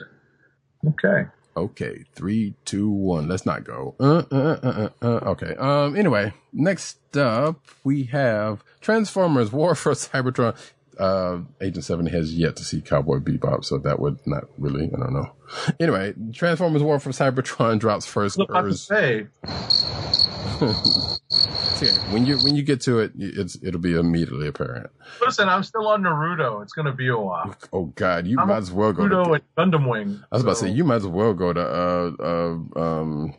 But we've talked about this. We might as well go to Cowboy Bebop. It's much shorter than Naruto is, um, and probably you know picks up a, a whole lot better. Anywho, uh, Transformers War for Cybertron drops first Earthrise teaser. Uh, the first teaser for Transformers War for Cybertron Earthrise, the second chapter in Netflix's uh, CG animated Transformers trilogy series, has been released. The teaser was unveiled during the Hasbro PulseCon virtual convention. We have more news on that later. Uh, the short video picks up after Siege, of course, uh, with Optimus Prime and a team of Autobots, Autobots awakening after being adrift in space after fleeing Cybertron. Whether the Autobots have landed, mostly likely Earth, uh, they have been discovered by a member of a rogue faction of Transformers bounty hunters. Okay, so this is sounds like this might be before they get there to, to get to Earth. So, uh, the third chapter of War for Cybertron, subtitled Kingdom, was confirmed to reintroduce the Beast Wars after a line of toy figures was also revealed at uh, Hasbro PulseCon. Again, we will get to that later on. Next. All right, uh, Chuck E. Cheese, oh goodness, is bankrupt, but it plans an animated series and live action film. Good God, people! Family restaurant chain Chuck E. Cheese is branching out with plans to launch an entertainment division that will move into animation and movies. CEO David McKillips told Business Insider that the entertainment division will first try toys and merchandising of the character Chuck E. Cheese. He said for our demographic of three to eight year olds, he, all of our listeners, right? He is one of the most popular characters in the world. Uh, the entertainment division is meant to be one of the company's pillars of growth, McKillips stated, though he divulged few details about its operations. He added, Ideally, we would love to have Chuck E. Cheese in animation and possibly one day a movie feature as well. Good God. Uh, so yes, this is so, so this is not necessarily comic related, but you can kind of tell from what this is saying. There's probably going to be a comic book series about this at some point. Mark my words. Um. Also, Five Nights at Freddy's is a big thing, so this is yeah, not a surprise for you, for those of you uh video game folks know who know who that is. Next up, Warner Brothers Hot Wheels film lands Now You See Me 3 writers. Uh, Warner Brothers announced a live action film based on Mattel's Hot Wheels toys more than a year ago, and the film has remained in development since. Why is this happening? Who even knows? Um, the studio has announced that progress has been made with the involvement of two new screenwriters. Uh, screenwriters Neil Widener and Gavin James are now attached to the upcoming Hot Wheels movie. According to Hollywood Reporter, the writers were bo- were brought in after com- competing against several other writers in providing a treatment for the film, which was announced in January 2019. I feel like we talked about it and probably said some of the same things even then, if we even Mhm. talked about it. Um, so yeah, the details of the, details of the treatment has not been revealed, and again, like I said, uh, now you see me three. Th- these folks are writing. Which guess what? There's a now you see me three. I guess weird. Um, also weird. There's a people been trying to get a mass movie off the ground, and I find it very funny that a Hot Wheels movie is going to probably potentially going to come out before a, a mask movie. Next, Next up, Scooby Doo and Guess Who returns to Boomerang tomorrow, or at least that, or soon, with brand new episodes and superstar celebrity Kacey Musgraves. Ah. Who? Joins the cast as Daphne's new best friend. CBR has an exclusive clip of Musgraves' co-starring role in The Phantom, The Talking Dog, and The Hot, Hot, Hot Sauce. Uh, Boomerang will be offering the episode free to stream for a limited time. Okay. All right. Uh, sorry, moving something around here for a second. Uh, boop. Uh, last in the cinematic news, uh, a little bit of fun note that I know um, Agent 70 get a kick out of, as he's already Right. doing. Like I heard like five seconds of this song. I started you? laughing. Okay, I hadn't heard it yet because I was gonna I was gonna ask you that. Uh, Fast and Furious's Vin Diesel trades in NOS for a microphone, releases a pop song. So Fast and Furious actor Vin Diesel is expanding his entertainment repertoire with the release of a song. Diesel made a surprise appearance on the Kelly Clarkson show, which I am surprised that's still going on, to release his uh, new single "I Feel Like I Do." Uh, Diesel said that since uh, coronavirus uh, COVID nineteen pandemic has led to stalled productions on his films, he turned to music during the quarantine. Oh my god! Uh, I'm so honored to be able to to debut my music on the show on your show. Diesel told Clarkson, uh, "I have another creative outlet, uh, another way to show you or show share with you my heart." And you said you heard five seconds of it. Yeah, How does it? it's a it's definitely a pop song. It's definitely a pop song in the vein of very very pop songs. So Right. So there's a link to it here, and I kind of want to play a little bit of it, but I know how that's going to play out, so I'm not going to do it. So you folks can do that all, like I am probably going to do after the show because I haven't had meant to actually listen to this. You can watch the clip in the show notes on this article if you so dare. And now we will transition over into the comic book news. And we start off with DC debut, debuts first look at Zatanna, the Jewel of Gravesend young adult graphic novel. Uh, DC Comics has revealed an official first look, uh, Zatanna's new at, as I guess that's supposed to be at Zatanna's new, um, young adult graphic novel by Alys Arden and Jacquelin de, de Leon, Zatanna, the Jewel of Gravesend uh, written by Arden and illustrated by De, Le- De, with letters by Ariana Maher. The Jewel of Gravesend is set to hit shelves in April of 2021 with a cover price of $16.99. Um, and gives a little bit of the synopsis here, which I won't give away because you can read it for yourself. Next. all right, uh, in the Flash 761, I think it was last week's issue. Yes. One of Reverse Flash's big big reveals is that he's been using a secret power gained through the negative speed force against the Flash and his family to devastating effects. Film proves that he hasn't just been Barry Allen's main nemesis, but he's been affecting the entire DC universe for a long time. And apparently, big spoiler alert, big spoiler alert, uh, the Reverse Flash helped shatter the Teen Titans. I'm not sure how. So this is uh, so I will get into this real quick, and I will say I've kind of said part of this on Twitter, uh, and I will say it again. One, comics are real dumb. Two, um, uh, and I said that in relation to uh, Fire Force because people talk about how the the the, the power has been uh, come across in Fire Force, which is a good show. You should check it out. Are kind of bananas given you know the crux of you know the the, the main element of people's powers in that world. But and again, I say comics are dumb. So this uh, basically is.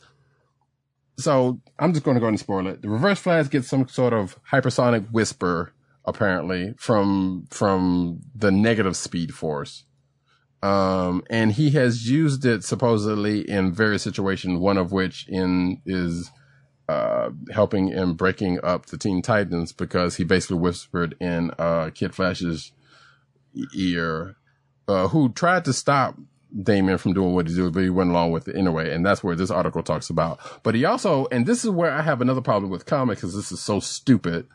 Um, we also find out that he may have whispered into Wally West's ear and, uh, that has, which leads him into that whole heroes in crisis debacle of him accidentally, you know, uh, of him basically covering up the bodies instead of just saying, Hey, I did this and this is, you know, this is what I this is what happened. So, which means that given that this means that uh, a villain is pretty much the cause of what happened to what's going on with these, with these teams and these people, as opposed to these people and heroes having these issues and stuff. And I kind of hate that because it's basically it's like, well, okay, well, it's not that these people did these things on their own and you know had their mistakes and did the things. Like, oh no, here's a supervision that that pretty much did the thing that caused them to do the things that they did. So therefore, it, you know, taking the agency back away from them and just saying, it's like, yeah, nope, it's always it's it's a villain doing this, and I hate that. I really do.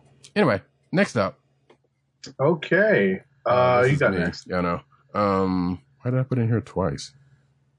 Um, let me make sure I didn't do anything crazy here for a second. Du- du- du. Nope. Okay, we're good. Milestone Comics now available in DC's digital library with com- classic series collections. Uh, Milestone Comics is building up to the relaunch of the Milestone universe at DC by making this classic backlog of comics available on Comixology, uh, Amazon Kindle, Apple, and more. It was announced during DC Fandom that the collected editions of Milestone Comics would be released leading up to the February 2021 relaunch, and the first wave has officially landed. Uh, hardware, The Man in the Machine is available now, written by Dwayne McDuffie with art by Denys Cowens and JJ Birch. Uh, this will be followed by Icon, A Hero's Welcome on October 6th, written by McDuffie and MD Bright, with art by Bright and Icon Volume 2, The Mothership, The Mothership Connection, on October 13th, written by McDuffie, with art by Bright and Mike Gustovich. Um. So yeah, and then just, just goes back with a little into a little bit of history on Milestone Comics. So yeah, so so that one, uh, so hardware's out there now on the Comixology for your perusal. I'm not, I don't think it's on unlimited because I did not check that part before coming here because I was, I was, I may, I thought about picking that up. Um, and I don't think it says anything about when Static Shock's coming. See, uh, icon, yeah. So I guess that stuff's still coming later on. Next up. Next up, the death of Chadwick Boseman is a fresh and painful memory just one month after his passing. And in this week's Marvel Comics titles, and as we discussed earlier, probably the rest of the month, he's being eulogized and remembered by someone who knew him for over 20 years, Black Panther writer Ta-Nehisi Coates, beginning with a Black Panther quote about death and the Wakandan idea of the land of the dead from Secret Wars number seven. Coates' eulogy of Chadwick Boseman brings up their common ground, Washington, D.C.'s Howard U- University, where they both attended one year apart. I'm going to adjust this note there. Okay. No, because it said Howard Universe, where they both attended. Does Which, you know, to some people, I just changed it to university. It It's does ab- it absolutely no no yeah it absolutely does say in the audio uh, in the uh, in the uh thing Howard Universe that's crazy I didn't even pick that up but editing folks is a thing you should really do that have that. And I think Chris Evans is a let me shut up. Uh, anyway so but yeah you are right about both of those. And uh, like I said earlier it was a big Howard U flex um by Tiny Skills but you should definitely check out the tribute because it is quite touching to say, isn't HU to the people in the know? yeah, I guess. I don't know. I'm not one of those people. Like I was I about know to say, this. you know, I was about to say, I, I don't know if you you- if you had any um, Howard University graduates in your uh, in your friend circle. I, I did. Um, I don't actually have any, but I knew of from uh, high school. I know I follow uh, um a couple, at least one or two uh, on my timeline. I don't think I know of any personally, but you know, but if you do know of anybody, you know they love going on about Howard and how uh, you know. So yes, that is definitely a thing that is out there for sure. Um, Marvel's Red Hulk returns in December's Captain America. Captain America will face off with the Red Hulk in an upcoming issue of the Star Spangled Avengers solo series. Plot details for the issue were scarce in Marvel's December solicitations, with the description only reading Red Hulk in capital letters. Uh, the issue will be written by Ta-Nehisi Coates and illustrated by Leonard Kirk. The cover comes from Alex Ross, and which you can see right here. Well, we know Red Hulk was around, so again, we're still waiting to see wh- when and or if he's going to show up in Immortal Hulk. Is the question, which I know it's, it's just probably a matter of when and not if. Next up, Uh, next up, uh, spoilers. Death may be the start of the next uh, X Men schism. I doubt it, but you never know. They might take it this way. yeah, I had I had to I had to click on the article to take a look, but essentially, spoiler alert, spoiler alert for one of the books that you're probably not reading, Hellions. hey, Um, oh, I'm serious. You know, it's one of those like, you know, books that I'm, I'm pretty sure people are sleeping on. Yeah. I think it was a, an okay read for the first four issues. So Hmm. uh, obviously they're going to detour into uh, Ten of Swords in the next two issues, I believe. So, um, but in the first story arc, they dealt with um, the ramifications of trying to shut down the uh, the former cloning base of Mister Sinister, and uh, you know one of his uh, main clones, his very first, you know, one of his uh, biggest uh, clone jobs, which was of Jean Grey, um, uh, creating Madelyne Pryor. Um, you know, the fact that she dies, spoiler alert, in this miniseries, allegedly may become the start of the next schism because Havoc is not so happy about the fact that she is not up on the uh, uh, resurrection protocol list. Right.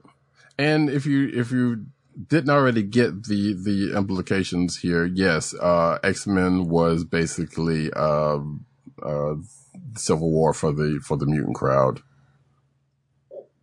um, initially, which I don't think I've actually ever read. Now that I think about it, I don't remember. It's a long time ago. yeah. Uh, regardless, if they if they do do it again, then yeah, that could be the crux of it. We don't know. Who even knows?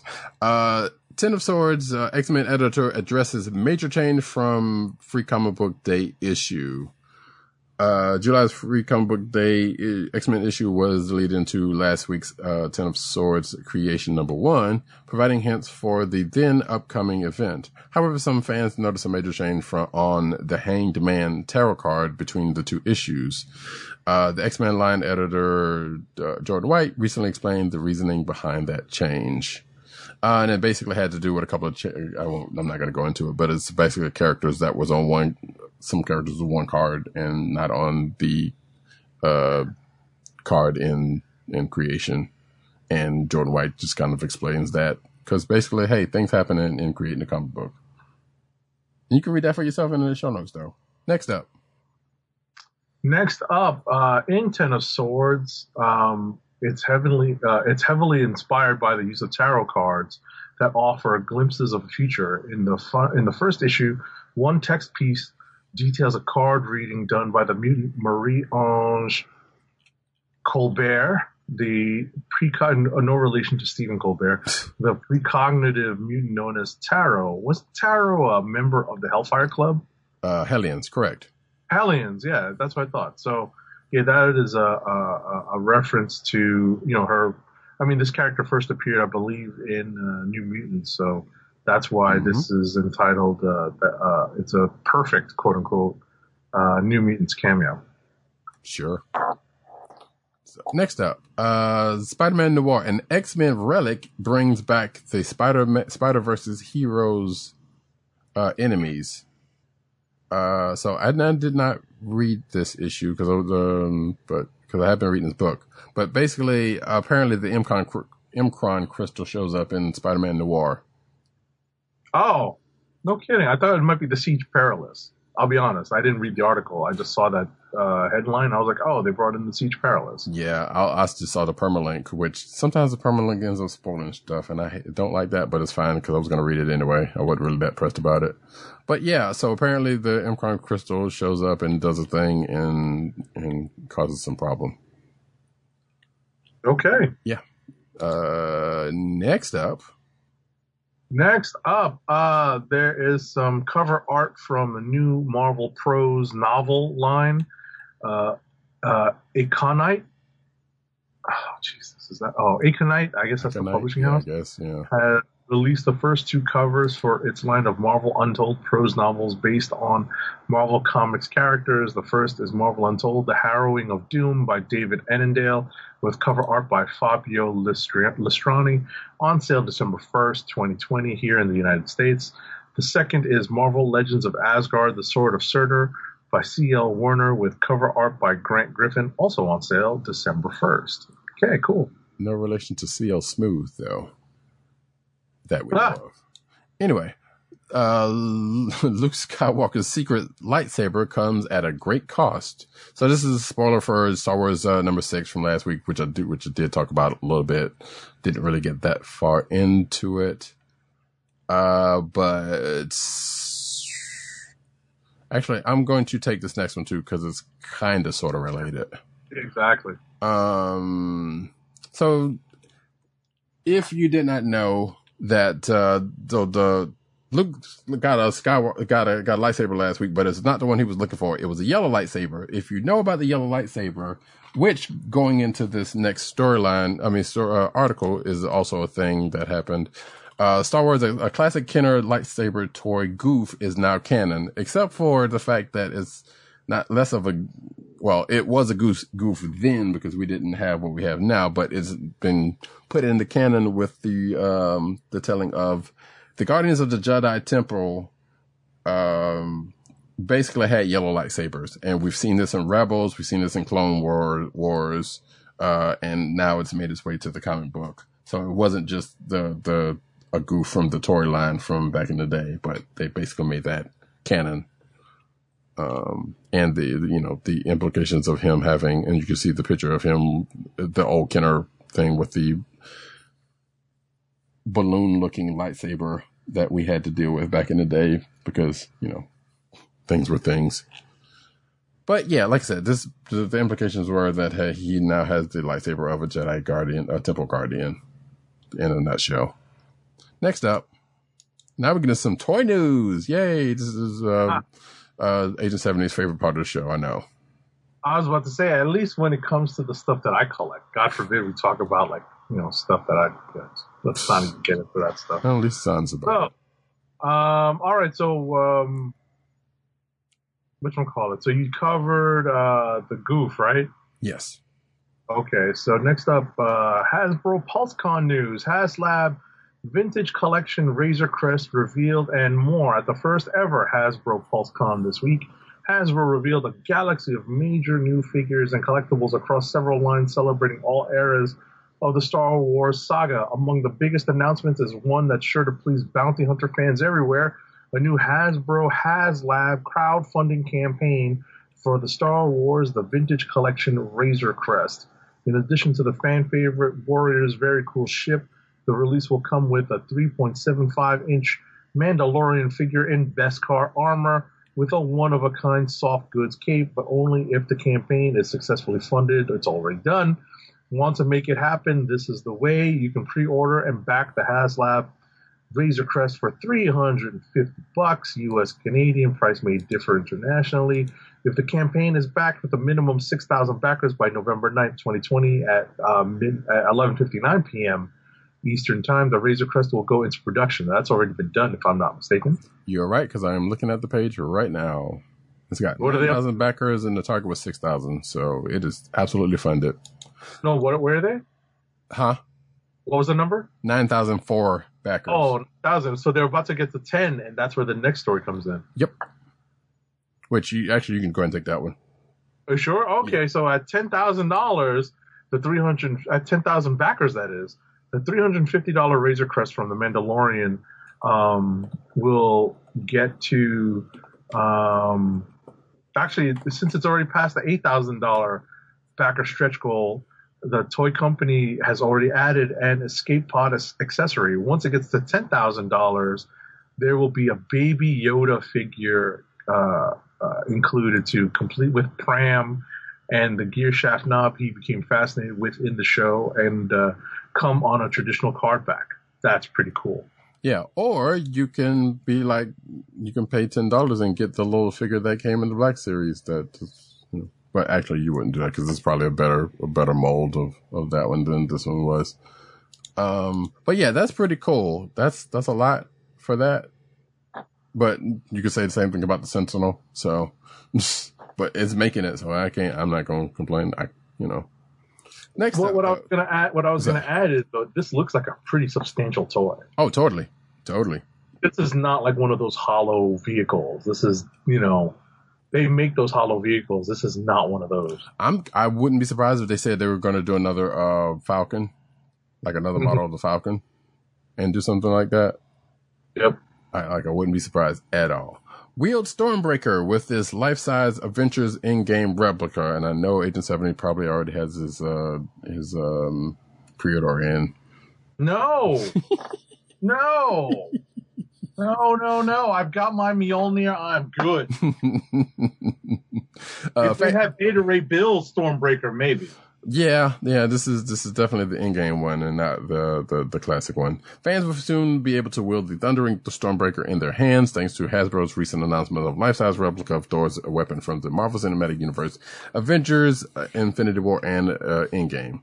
Hasbro is Marvel's Legends Avengers Endgame Stormbreaker prop replica that rolls off the tongue, replicated Thor's axe complete with a tree-like handle. I mean, it was a tree because it was Groot, uh, in homage to Groot's sacrifice in the MCU's film.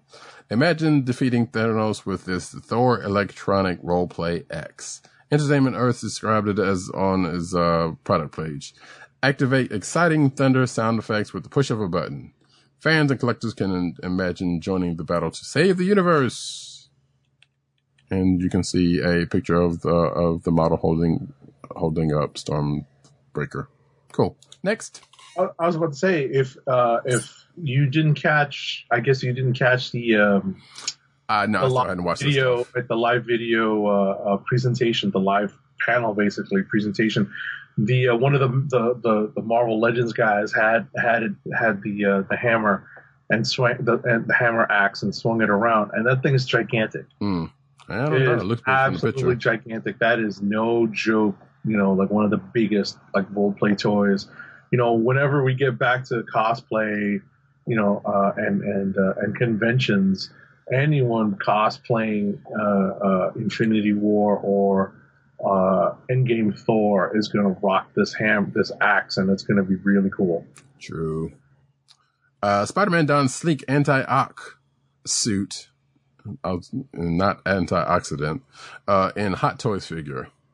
As Marvel's Spider-Man for Felix 4 reaches its climactic ending, a gr- then Peter Parker discovers that he's responsible for helping, uh, you know what? Well, whatever. This, this is a two years old movie, uh, two years old video game. That he's responsible for helping Dr. Octopus construct the neural interface that grants the mad scientist control over his deadly robotic arms. So to take on an enemy he helped shape, Spider-Man builds the armored anti-Ock suit, that's O-C-K, suit to level the playing field.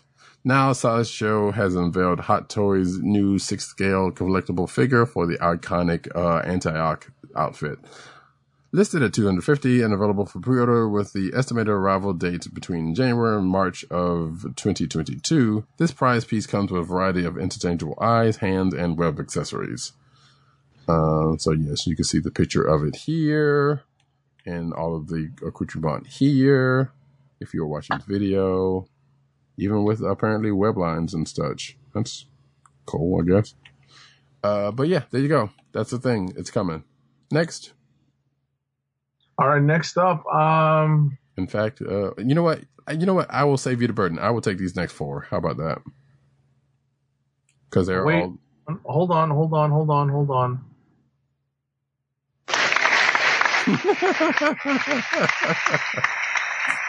Knowing how averse to video game uh, news um, Agent Seven is, I will, I will, I will fall on that X or that red line as it is. Spider-Man Miles Morales pre-order skins can be earned in game. Um, so yeah, so apparently, folks, you know, I'm not gonna tell you how to live your life. You can pre-order game all you want to, but you know, sometimes they're not worth it. Uh, and in this case, um, like even up into including, you know, pre-ordering it to get the game early, so that you could be like, hey, I got I played the game earlier. That's just dumb. Or for betas, that's just don't do that. It's yeah, that's that's a whole thing that's gone out of control lately. But anyway, um, so yeah, so the suits that uh the, the pre-order skins that uh that you could get if you did pre-order will will now, well, it will now probably always has been uh, earnable in game, so you don't have to worry about pre-ordering it just for that reason. Uh, but pre-orders for that Miles Morales game went, went live already, so you can go check that out. Uh, next up, though, Spider Marvel Spider-Man remastered uh, new Peter Parker PS5 details. Uh, first 60 frames per second gameplay revealed. So yeah, so this is also another part of the story where so um they did they're doing a remaster of uh, the the Spider-Man game from PS4 and putting on the PS5. We kind of talked about a little bit last week in that if you uh get the ultimate edition of the Miles Morales game, you will get the remastered version of the Spider-Man PS4. Uh, and this is some gameplay that you can see here. But it also comes with apparently they recast or they redid Peter Parker's face model. Uh, so it doesn't look like the one that is in the original game, which I guess could make that a collector's item. Maybe, maybe not, unless they patch it, uh, the PS4 version. I don't know. I don't think it even says here, but basically they, uh, I will skip ahead and say that they addressed the change to Peter Parker um, and basically said that they wanted to make the make the model younger to go along with Yuri Lowenthal, who is voicing the character's face uh, voice, and that is why the face change, or at least that that is the alleged cause for the, the face change. So, which doesn't make any sense to me, but eh, it is what it is. But last and not least, uh, on that front, uh, Spider-Man Remastered reveals amazing suit. So basically, one of the skins that you will get uh, when you buy the Miles Morales Ultimate Edition will get a voucher for the Spider-Man Remastered, like I said. But it will also become, which I think I'm almost fairly certain the suit is already in the PS version, 4 version. But you basically get Andrew Garfield's Amazing Spider-Man suit. Um, I will have to see if that is actually true or not. Because I feel like there's a similar version in, of this suit that is in uh, the PS4 version. So uh, I, I I question what difference that this would be, in, outside of the fact that you're just getting it out the gate.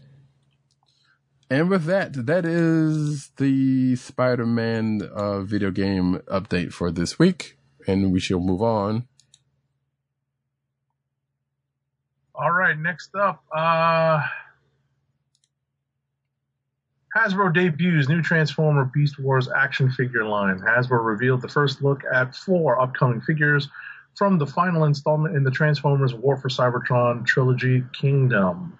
The first look comes courtesy of IGN, with the figures drawing inspiration from the Beast Wars animated series. The figures that were revealed include Rat Trap, Cyclonus, Cheetor, and Megatron in his Tyrannosaurus Rex form. And we found out more during the PulseCon event uh, from pa- this past Saturday. Yeah, and I will go ahead and say that Cyclonus definitely was not a part of the original Beast Wars, so that was a weird one. But at the same time, you know, hey, Mm-hmm. it's it stands to reason, I guess. Um, no new uh, Optimus Primal, I guess, or maybe it hasn't been revealed yet or something. Anyway, next up, uh, all the big reveals from Hasbro PulseCon from the Power Rangers side of this of things.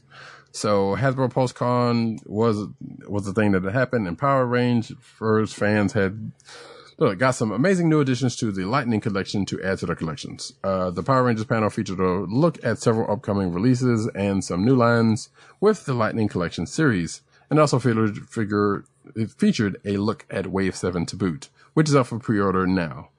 Uh, and the, this article pretty much goes into what was, what was, uh, unveiled. So basically there was some Di- Dino Thunder characters, uh, some Power Rangers in space characters. And they, they even actually in the reveal, they had some of the cast from the various shows, uh, it, uh, in the reveal. So that was kind of cool. Um, let's see. Is there anything else? So yeah, there was this like head figures or pop up head figures of the original uh, Power Rangers. There's a um, says King Sphinx here. Yeah, the Pumpkin Rapper. There's a figure. There's a in space Red Ranger and Astronema figures. Uh, and looks like yeah, these are like sets. Uh, there's a SPD B Squad, A Squad, Blue Ranger. So another Red Ranger for Dino Thunder uh, another Green Ranger, some Putty, uh, et cetera, et cetera. There's, uh, oh yeah, there's, um, the, the Pink Ranger, the cat version of Pink Ranger from, uh, uh, in space, not in, yeah, from in space. Uh, and another, uh, White Tiger, uh, one. So yeah, there you go. Power Ranger stuff. Next up. Alrighty. Uh, let's see. Did you have more have Hasbro Pro stuff that you wanted to talk about? I, was just putting it in until the last story, so Okay. um, we'll get to bring it. it up now if you wanted to, but No, I was about to say the McFarlane Toys and Funko Pop uh, New York City, New York Comic Con 2020 exclusives launched um, this past week. Um, Todd McFarlane took to social media early this week to confirm that seven McFarlane toys uh, in uh, New York Comic Con 2020 exclusives are available at Walmart's Collector Con event. These figures include The Witcher 3, Wild Hunt Gold Label Geralt, and lots of other, a whole bunch of other characters. These figures will be available to order at Walmart starting at 11 a.m. earlier today, uh, October 1st. If uh, you got yours, good for you. Yeah, I guess most no, more notable to comic book fans is there was a Spawn and a uh, Bar- Batman Arkham Knight figure. Mm-hmm. Uh, that was also in there. Next up, uh, InkyPen's Girl Genius comic available to read in Nin- Nintendo Switch's. Well, it's not a video game; it's more of an app. But okay, uh, uh, Rain Games, and Studio Foglio are making the entire 20 year history of the Hugo Award winning Girl Genius webcomic available to read in the. Oh, okay. Maybe this is a video game. Sorry. Um, Girl Genius Adventures in Castle Heterodyne Kickstarter video game on Nintendo Switch. I was thinking it was in the InkyPen, um, app. The full re- press release can be found below, along with a short video announcement. I don't know anything about uh, this video game or this uh, or this Girl Genius thing, but hey, there you go. It's out there. Next, Uh, next up, uh, NFL stars the trap mixes sports and politics. What? Um, Yes. Oh, former Chicago Bears linebacker Lance Briggs. All right, I, I, I I'm you got it now. with, Yeah. With this uh, with this uh, player and his move into uh, comic books. So, um, former Chicago Bears linebacker Lance Briggs is moving into comics for his new project with a crowdfunded sci-fi graphic novel that's at once a sports comic and a polemic against systemic failures that drive the poor to crime. Apparently. The trap centers around Jalen Robinson, a rising star in the world of the new intergalactic sport surf riding, even though he hails from the least likely starting point, Earth. But when he needs money in a hurry to repair broken equipment, he agrees to a heist that goes horribly wrong and threatens to ruin his life completely. As Briggs describes it, the title of the project is a reference to a broken system that fails the people inside it, forcing them into making bad choices in order to simply survive. The 120 page graphic novel is a collaboration between Briggs, Kyle Higgins, um, Danilo Beyruth, Tamra Bonvillain, and Hassan Otsmani El-Hayo, El-Hau, that is, uh, with Sasha Ehead on board as designer. Good for him. I know he's been working on uh, getting a, a, a, a, a independent book up for a long time. Who's that? Who? Lance Briggs. Oh, gotcha. He's been showing up to Comic Cons and you know uh, networking amongst uh, professionals to try to get his uh, independent uh, book started. So good for him. Cool, cool. Um, I was about to say there was a there was a particular rant that I, I, I hinted uh, to uh, Agent Seventy before the show that might have had something that just had something to do with um, something in that he just said. But anyway, we won't go into that. Gillian Anderson stars in her own comic book, which by the way just came out this week, uh, to raise money for a good cause. Uh, Gillian Anderson's various TV and film characters have appeared in comic books before, but now she's starting starring in a straight to comics story and is for a good cause. 55 by writer artist Gary Yap uh, imagines Anderson as a James Bond style spy, whereas he's 007, she's Agent 55. Uh, and the quote goes, uh, For me, 55 is about the search for sanity and truth amid uh, absolute madness. 55 is a spy in a chaotic world who has seemingly gone rogue, uh, being hunted by very strange and unique characters from her past, other agencies, and even her own teammates, Yap tells Univa- uh, Newsarama. And that's pretty much sounds like a book that I was reading a while ago, um, that, um, Brubaker did. Um, Velvet. I believe that's Mhm. Brubaker. So I'm just saying, just sounds similar. Anyway, but yeah, that book came out this week because I think I saw it on Comixology, so you can check this out. Last but not least, Uh, not quite, and last but not least, well, I, yeah, I, sure, that's what I had anyway. all right. If you go to the spillover, you should uh, sync. Uh, yeah, go ahead, you go ahead and do this. I'll get that that? out. Okay. Sure. Yeah. So well, I'm just gonna flip the flip the order so I can do the uh, the Legends article here. So Marvel Legends uh, were revealed at Hasbro PulseCon 2020. I'm just gonna run through the characters and the timing of them real quick. Um, they revealed for fall 2020 um, uh, a Hellfire Club guard figure. Um, I've seen in the comics, the Hellfire Club has several guards, so uh, you know you may want to pick up more than one. And it's an army builder type figure, so you can get um, one Hellfire Club guard for fourteen ninety nine. Uh, next up, the fan vote winner for 2020 was Silk, and it's a it's a it's a newly painted version of Silk. The original one had the gray costume. This one has the the white highlighted costume, and it has a couple of different um, hand accessories and a web fi- a web shooting uh, accessory. Um, and that's what makes her different from the previous uh, release. I haven't uh, picked this one up, but I'm probably going to order it soon. Um, as Roddy Cat mentioned, there is the um, Stormbreaker uh, MCU uh, roleplay toy that's coming out. Um, what was announced and surprisingly is already in some stores and is already literally on its way to me from Amazon is a wave that is uh, Avengers video game based, um, which has a video game, uh, another video game Iron Man, a video game Captain America, and like a stealth version. But uh, importantly, for those of us who are looking for comic book based characters, it has a Jocasta, a Falcon in like a more modern costume, a Kang the Conqueror, and a Thunderstrike of all people. Um, yes, a Thunderstrike. I didn't order a Thunderstrike. Yeah, we, we had a good can- laugh about that one. Yeah, you can build a uh, you can build a, a, Joe Fixit Hulk, but it is a Joe Fixit Hulk based on the Avengers video game. So uh, that is up there. There is a retro three and three quarter um, Marvel line of figures. I think we talked Which about that talked about last, week. Yeah. Uh, did we talk about the Spider-Man Wave One? Um, that's going to be it, it, it's mislabeled in the slide. It's actually twenty. It's going to be out next year in twenty twenty one. With like the more I- modern.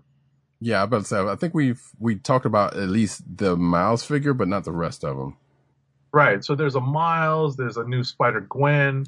There's a uh, the Hand Ninja is going to come out with this uh, with this uh, wave, and the Hand Ninja is going to come with extendable legs for the Build a Figure Stilt Man. So you can uh, buy a bunch of ninjas, so you can build Stilt Man as tall as you want. Next on, there's going to be a in 2021. There's going to be a Bring On the Bad Guys wave, which is going to include um, an arcade. It's also going to include a regular size Dormammu. We've gotten a Dormammu before, but it was a build a figure. Um, we're also going to get uh, a deluxe Thanos with the Infinity Gauntlet. It's going to be different from the previous build a figure um, uh, uh, mold. It's going to be more comic based, so I'll be happy with that. And I think we talked about the fact that X Men tw- is going to have another wave that's based on Hoxpox in 2021. Right? I don't recall, but it was another, that, that seemed like something that should, should have happened. Okay. Didn't right. I was going to say if we didn't actually, you know, we couldn't have talked about it. Yeah. Um, but uh, what we got was uh, a tease of a Moira MacTaggert figure in in some uh, really you know uh, swinging clothing from the '60s. Uh, we got a white. Magneto, Yeah. and we got a Professor X with the helmet from uh, Hoxpox. That's pretty cool.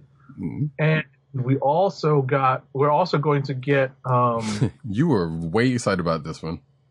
If it, Well, we were going to get. Well, there's a couple things before I get to the last one.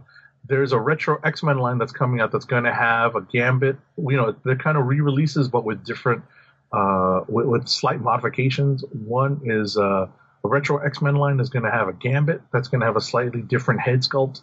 Um, and uh, they're also going to put out a new Rogue in the yellow and green uh, uh, Jim Lee costume. It's also going to have a, a different set of hands and a different head sculpt. Um, these retro figures are going to be exclusive to Target, which sucks, um, in the United States, and Toys R Us, which still exists in Canada. And last but not least, the final. oh wait, hold on. the- Before you get to that one, you did miss one. what's that? The Thanos wins Silver Surfer figure. which is exclusive to Walgreens in the U.S. and Oh, Games that's in Canada. That's right. That's right. That's right. The um, not it's not the Silver Surfer black figure. It's Right. the uh, it's the uh, the the fallen from the Thanos Win storyline. The, the fallen Silver Surfer. yeah. I think uh, it's going to come with uh, a Mjolnir as well. So yeah. Now, now, last but not least, uh, the final reveal was the often requested Firestar, who originated in the Spider-Man and His Amazing Friends animated series. which I we don't know too much about the figure yet, but um, you know, at, at the end of the day, they showed it to uh, to to show the fans that uh, they're listening. You know, that Hasbro is listening about what figures they want uh, in their collection. So that's pretty cool. I'm Yes. happy about that. Same here. I'm excited. I'm excited to build uh, Spider-Man and his amazing friends. hmm I hope it comes with a Miss Lion. And now all of a sudden, I want. Honestly, I want an Aunt May. Mm, okay. Yeah. You know, yeah. I don't know how much I pay for it, but I kind of want an Aunt May. Um, I, I want an old Aunt May. I, I don't necessarily want uh, uh, a Marisa Tomei Aunt May, um, I would, unless we're going but to do total MCU stuff. What's that? I, said, I would, but that's just me. But I'm also talking about real I- life. Yeah, real life is another story. but uh, no, but in all seriousness, you know, like getting like a classic Aunt May would be kind of cool. Like maybe as like a add-on figure, maybe not a build-a-figure, but just like one of those like add-on things that comes with the, you know, as like a as a bonus um, somehow. I don't necessarily want to pay twenty dollars for her, right? You know? Yeah. Yeah. So we'll see. But um, I think they'll probably yeah. do. A, they would probably do a golden oldie before they do an actual anime figure. I just figure. I, I feel like. Yeah, I mean, you know, they they snuck they've snuck in ways to do civilian figures. Like uh, a J. Jonah Jameson was basically an add-on to a chameleon, hmm where they, they just made a a a chameleon figure, but had a J. Jonah J. Jonah Jameson head that, that went with that figure. So hmm um, it'd be it'd be interesting to see how they did in Aunt May. But like I said before, you know, just as a as a as a final wrap, I'd be happy to build. I will be happy to build. Um, uh, what call it? Uh, and a, a Spider-Man and his amazing friends Hell yeah. Will set up on my shelf when that's when that's available. That would be so fun. And again, you'll have a Doctor Doom that you can you can mess with because he was on actually, and I, and I said this on Twitter. Like he was on. I was watching some um the the eighty one Spider Man, which is when it's just him before it turns into uh, Amazing Friends, and Doctor Doom was on there like six times during the whole systems, which means the sister uh sister and. His first two plots were pretty much the same variations of the same plot, which was funny, but you know, Yeah, doesn't he like jump on top of like a building and, and try to? Uh, or is that one of the? That's later. Yeah, that's later. No, no, no. No, the, the plot was that he was basically trying to take over the UN by, uh, kidnapping various members of the UN and, and replacing them with either robots or, or something, or, or, uh, some other, an LMD or some other facsimile to, to Okay. make himself uh, master of the world. Gotcha, gotcha, and that was gotcha, like the first two plots. And then he, there was a couple of other ones that, that, that came on later on where he's, uh, like, damn, I didn't really, I didn't, cause I, I remember watching that show originally because I'm that old, but I don't remember him being there that, uh, often. But then also he comes back in Spider-Man and His Amazing Friends with, um, seven little superheroes. Oh, that's right. So you could actually, oh shit, yeah, wait, you, maybe you could do that. You could do seven little superheroes if there's, especially if there's a Miss, um, uh, Miss, Miss Lion.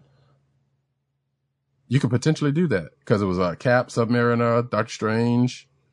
Um, well, No, no, Shanna. yeah, no, Shanna. That's what I was thinking about. But you could Yeah, pretty much do everybody else, I'm like, there's a, there's a female character in there. As soon as you mention, like, there's a female character in there that we don't have yet. right? I mean, yeah, you could substitute somebody, but yeah, there's no Shanna. She, I mean, Shanna. I don't know if there's a current Ka-Zar, so when would they do a Shanna? You know? True, but you could do pretty much do everybody else. So and Yeah. definitely do Amazing Friends. So that's and I will definitely be picking up this Firestorm figure myself, and hopefully it does come with a misline. That would be great. Right. Honestly, um, uh, what I'm what I'm what I'm planning on doing, and, and, and you can pick up this last story.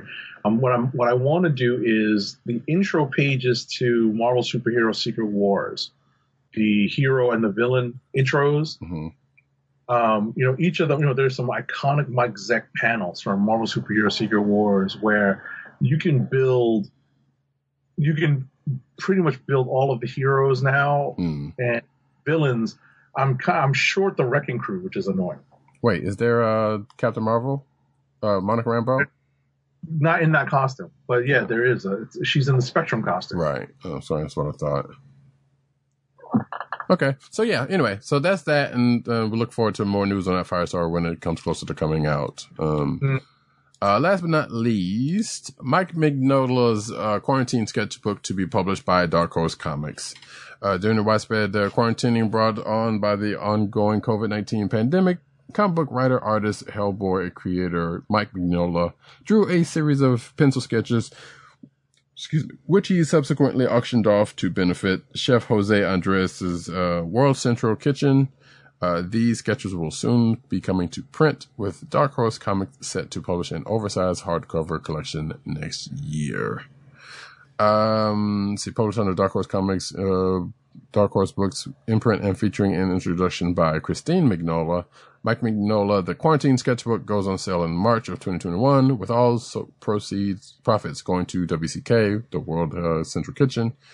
Um, and it just goes on to the type of stuff that he uh, was sketching, including the General Mills, Mills cereal monsters and, of course, Hellboy.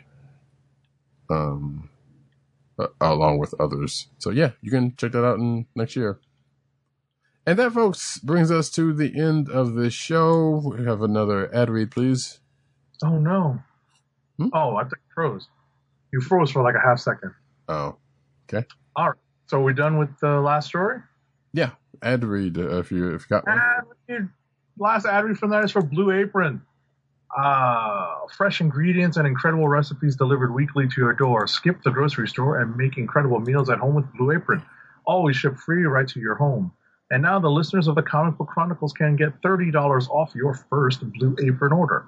To place your first order with $30 off and to help keep our show free for you, go to our network website at cspn.us. That's cspn.us. Then click on the Keep Our Podcast free link at the top of the page. From there, scroll down to the Blue Apron link and sign up for your first order.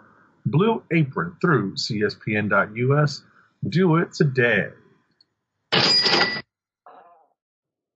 And we come to the end of another episode of the Comic Book Chronicles. Thank you, each and every one of you, for coming out. Um, I have been Roddy Cat. This is at Roddy Cat at uh, on Twitter, News Nurse Need on Twitter, CB Caps on Instagram,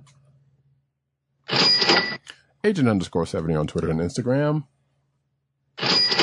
Uh, go check him out because he's doing Inktober. Uh, no pressure to him, but yeah, go check out his uh, his um, his uh, his posts uh, as he as he does them. Right, I've already uh, I've already done uh, day one, so uh, by the time you read this or hear this, I'll probably be up to day three or four. So uh, just follow me at at agent underscore seventy on Instagram. Yes. Um, also, PC and underscore dirt on Twitter, Pop Culture Net on Twitter, popculturenetwork.com, and all those umbrella sites therein. Also, uh, I'm assuming he's still doing this, so I should probably ask him. But, uh, Byte, B-Y-T-E, the Vine replacement under the name Comic Reviews No Vowels.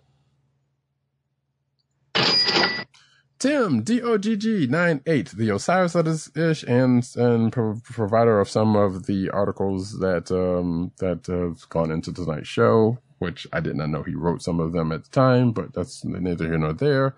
Uh, but Tim, D-O-G-G-9-8 on Twitter, uh, The Click Nation on Twitter, that's D-K-L-I-Q-N-A-T-I-O-N, uh, CB Cron on Twitter, which is the Comic Book Chronicles Twitter account.